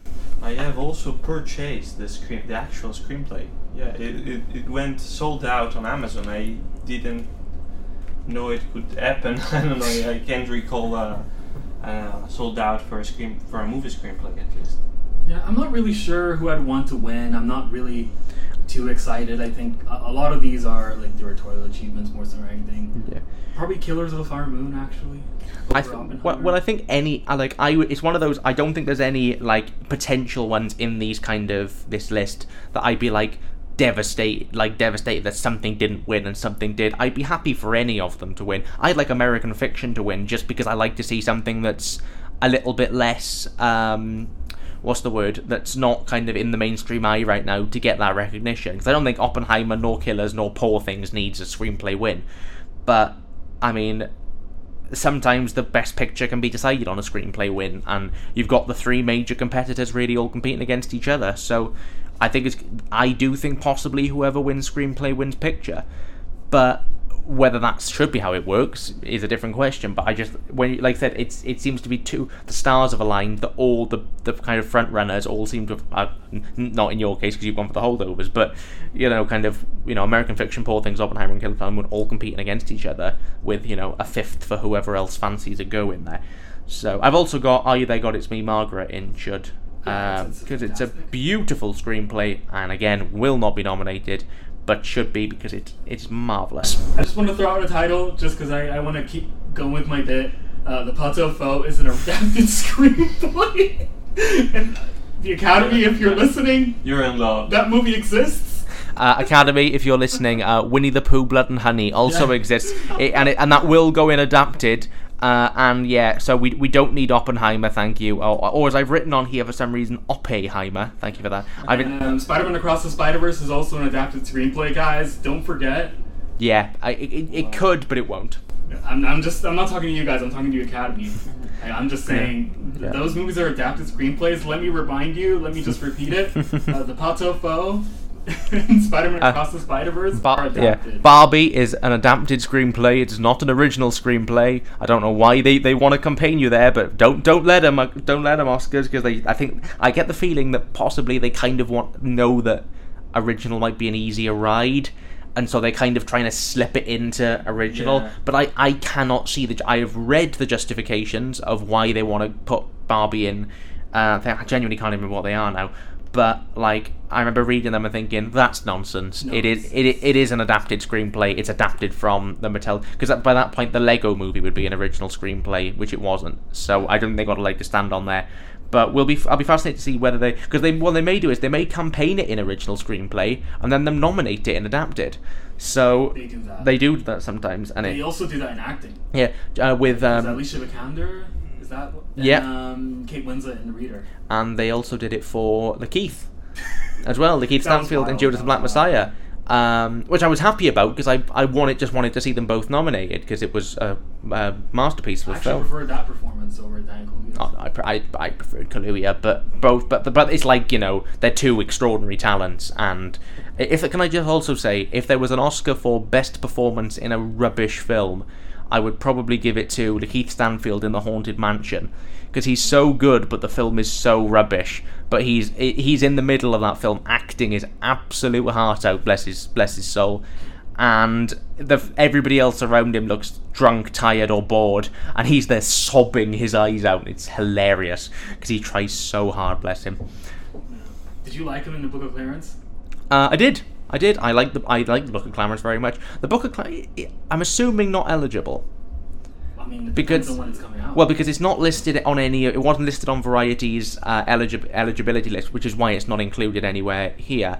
Um, but I really love Book of Clarence, and I think if that is av- there next year, I think there's definitely a possibility that that could be a, a player. I also think there's another. I can't remember the name of it, but there's a um, another film coming out with Colman Domingo in the lead. Ah, yeah, it's the one set in a prison. Yes. Um, so if they play the long game, we could be looking at two Colman Domingo wins in a row. Because he technically he won the tribute award at Telluride Yeah. for that movie because he couldn't campaign. He couldn't campaign for Rustin because that's a Netflix project. Yeah. and so they had to give it to him for a smaller project. See, the strike is Yeah, the they're everyone's paradox like semi-striking. Yeah. No, I mean the paradoxes of the strike are like already manipulating the awards. Yep, absolutely. And you know what? As I said, as I said at the start, I the if you look at the difference between awards and you know actors getting paid fairly, know which one I'd rather. Yeah, I think we all would rather get people, you know, paid fairly Yeah. than win like a gold a golden statue, which you know is nice, but it doesn't mean that you're you're gonna lead a you know Yeah. sustainable life. I just I would feel there there- there were certain, particularly people like Robert Downey Jr., who if the strike isn't resolved and he wins, it would be a huge moment for him. Same with Lily Gladstone, and if they're not there to accept it, that would be kind of a bit of a gut punch. But again, it's you know priorities, I suppose. Yeah, priorities. He's right. Um, but anyways, I got some pos- uh, some possibles for adapted since we've been doing this. The zone of interest we haven't talked about at all. I would be. I, I don't. I don't understand it. I, I and I know you guys. I don't understand screenplay. I I think technically is where t- the te- the technical elements is where Zone of Interest is at its best. I zoned out for a lot, ironically, uh, zoned out for a lot of the screenplay, and I don't actually think a lot of the. Sc- I don't think the screenplay held a great deal of power. Com- I think the the power of the of Zone of Interest, where I felt there was any, came from the visual imagery and the um, the look of the camp and what came over the walls and things like that. The actual screenplay itself, there were some really powerful lines, but for the most part, I don't. And I'm I'm seeing it be put into adapted. I don't understand it myself. I think it's a well written movie. It's a, it's a fine, it's a de- it's a well enough written film, but I don't think that the screenplay is anything extraordinary to beat the films that are in the contention already. I, I certainly wouldn't give it best uh, adapted screenplay, but I would give it best director personally, even Yeah. though it's not my favorite film of the year. Yeah. Weirdly, Yeah, it's your yeah. favorite film of the year, but you wouldn't give it best director. It's not my favorite film. It's close to being my favorite film. I'd of the be year. I'd be happy to see uh, uh, Zone of Interest get cinematography, and I don't think I'd want it to get anything else. Cinematography. Yes. Oh yes. Yeah, I think it should as well. So yeah, it's that's a- a, major contender. Yeah, but I don't think that I don't think it'll, it will because they'll go for films that are, are typically more aesthetic, Mm. whereas Zone of Interest, the cinematography, which I think is the film's biggest strength, um, is kind of in its off kilterness and the fact uh, kind of how sometimes ordinary, sometimes you know what's going on in backgrounds of shots, things like that. Yeah, the main interesting thing with zone of interest photography is that it, everything is in uh, la- natural light. Yes. So it's it's an amazing effort, and that's also the reason why to keep a formal formal continuity, uh, Glazer thought about the black and white, the thermal black and white, just to, know, And that's that's an excellent choice he makes. yeah. Yeah, I mean, zone of interest is possible. Neither of us have it in our five, right? No, No. no. But yeah, you know, I'm- watch out. Yeah, I'm Watch out. that. Zone of interest, maybe to win international feature. Who knows? Um, I think the I- Pot-au-Feu might win over. I think Zone Ah. will win the best. I, I genuinely feel like I've gone insane with Zone of Interest because I, I like every, everybody I've spoken to, everybody I've spoken to, everybody I've read, everybody is absolutely head over heels for it, and I can't understand it. But it's like it's one of those things where like when you can't find any other voices that don't feel the same, you start to think you have just gone a bit that you're just not seeing the genius. And maybe I just haven't. I don't know. It's hard because obviously I saw it at the festival, so I can't now see it until it comes out wide. Um, but I will give it another chance, and I, I hope that I'm wrong. I hope it's just a, a, an expectations thing. I saw a tweet by a critic that I really like, and I don't remember specifically who, but I remember I liked him. But he talked about the zone of interest, this very experimental and, and different kind of movie, and the fact that it's not alienating critics as much as it Yeah. a movie like that usually does. Yeah. So he found it weird that there was this consensus. Yeah, well, I, for I, Zone I, of Interest, well, I'll tell you what. Can I just tell you quickly what kind of alienated me about Zone of Interest? I felt like, without getting into details, because obviously the film's not released yet, it would not be fair to go into details, but they seem to find one tactic for me to show you what goes on the other side of the wall, and there's a lot of screaming, a lot of screaming and a lot of banging, which I think works for five minutes and then I start to cotton on to the fact that that's what's happening. And then there are bits and pieces of things that come in and out that I think are really fascinating. But then every so often they'll just go back to the screaming and back to the banging.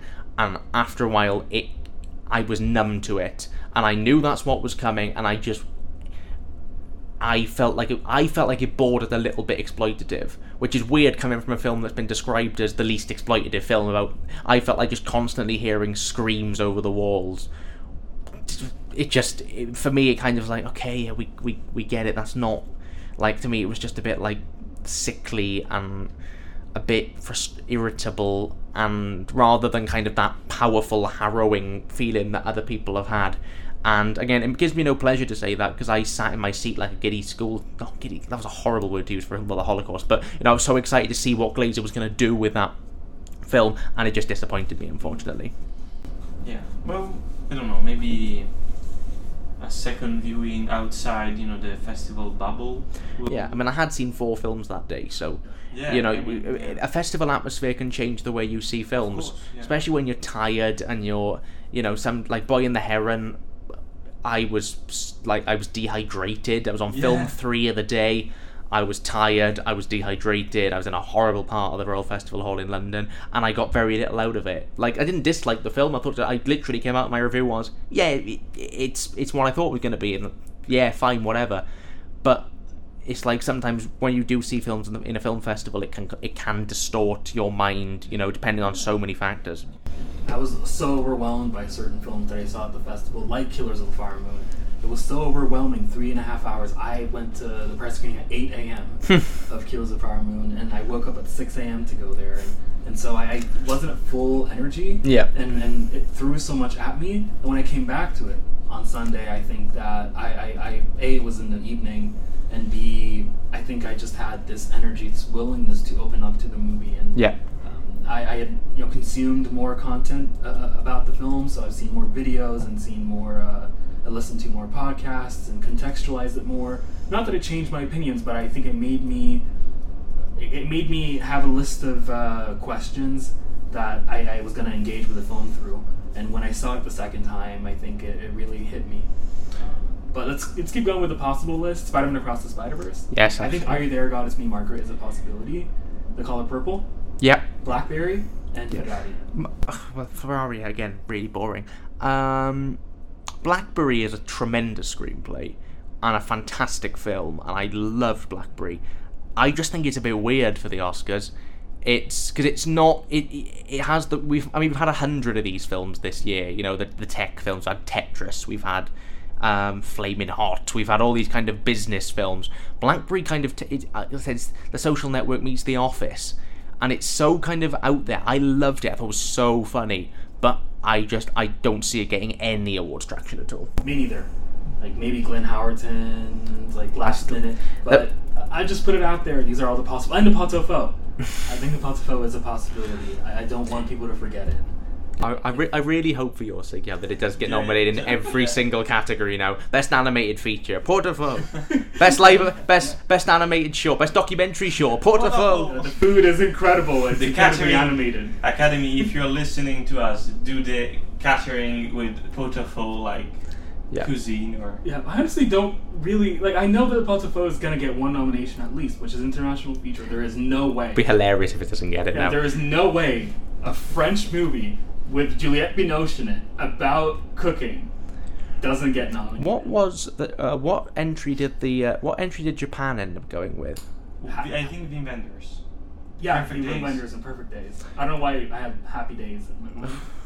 I thought per- I thought Perfect Days was quite dull.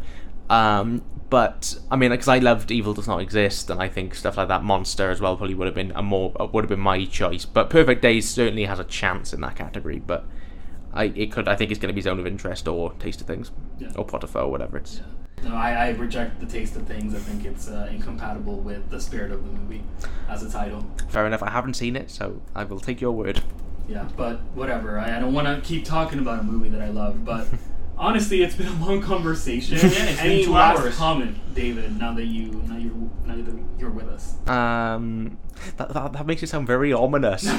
while you're while you're still with us, Still it's like like us. it's like the Irishman take, taken out back.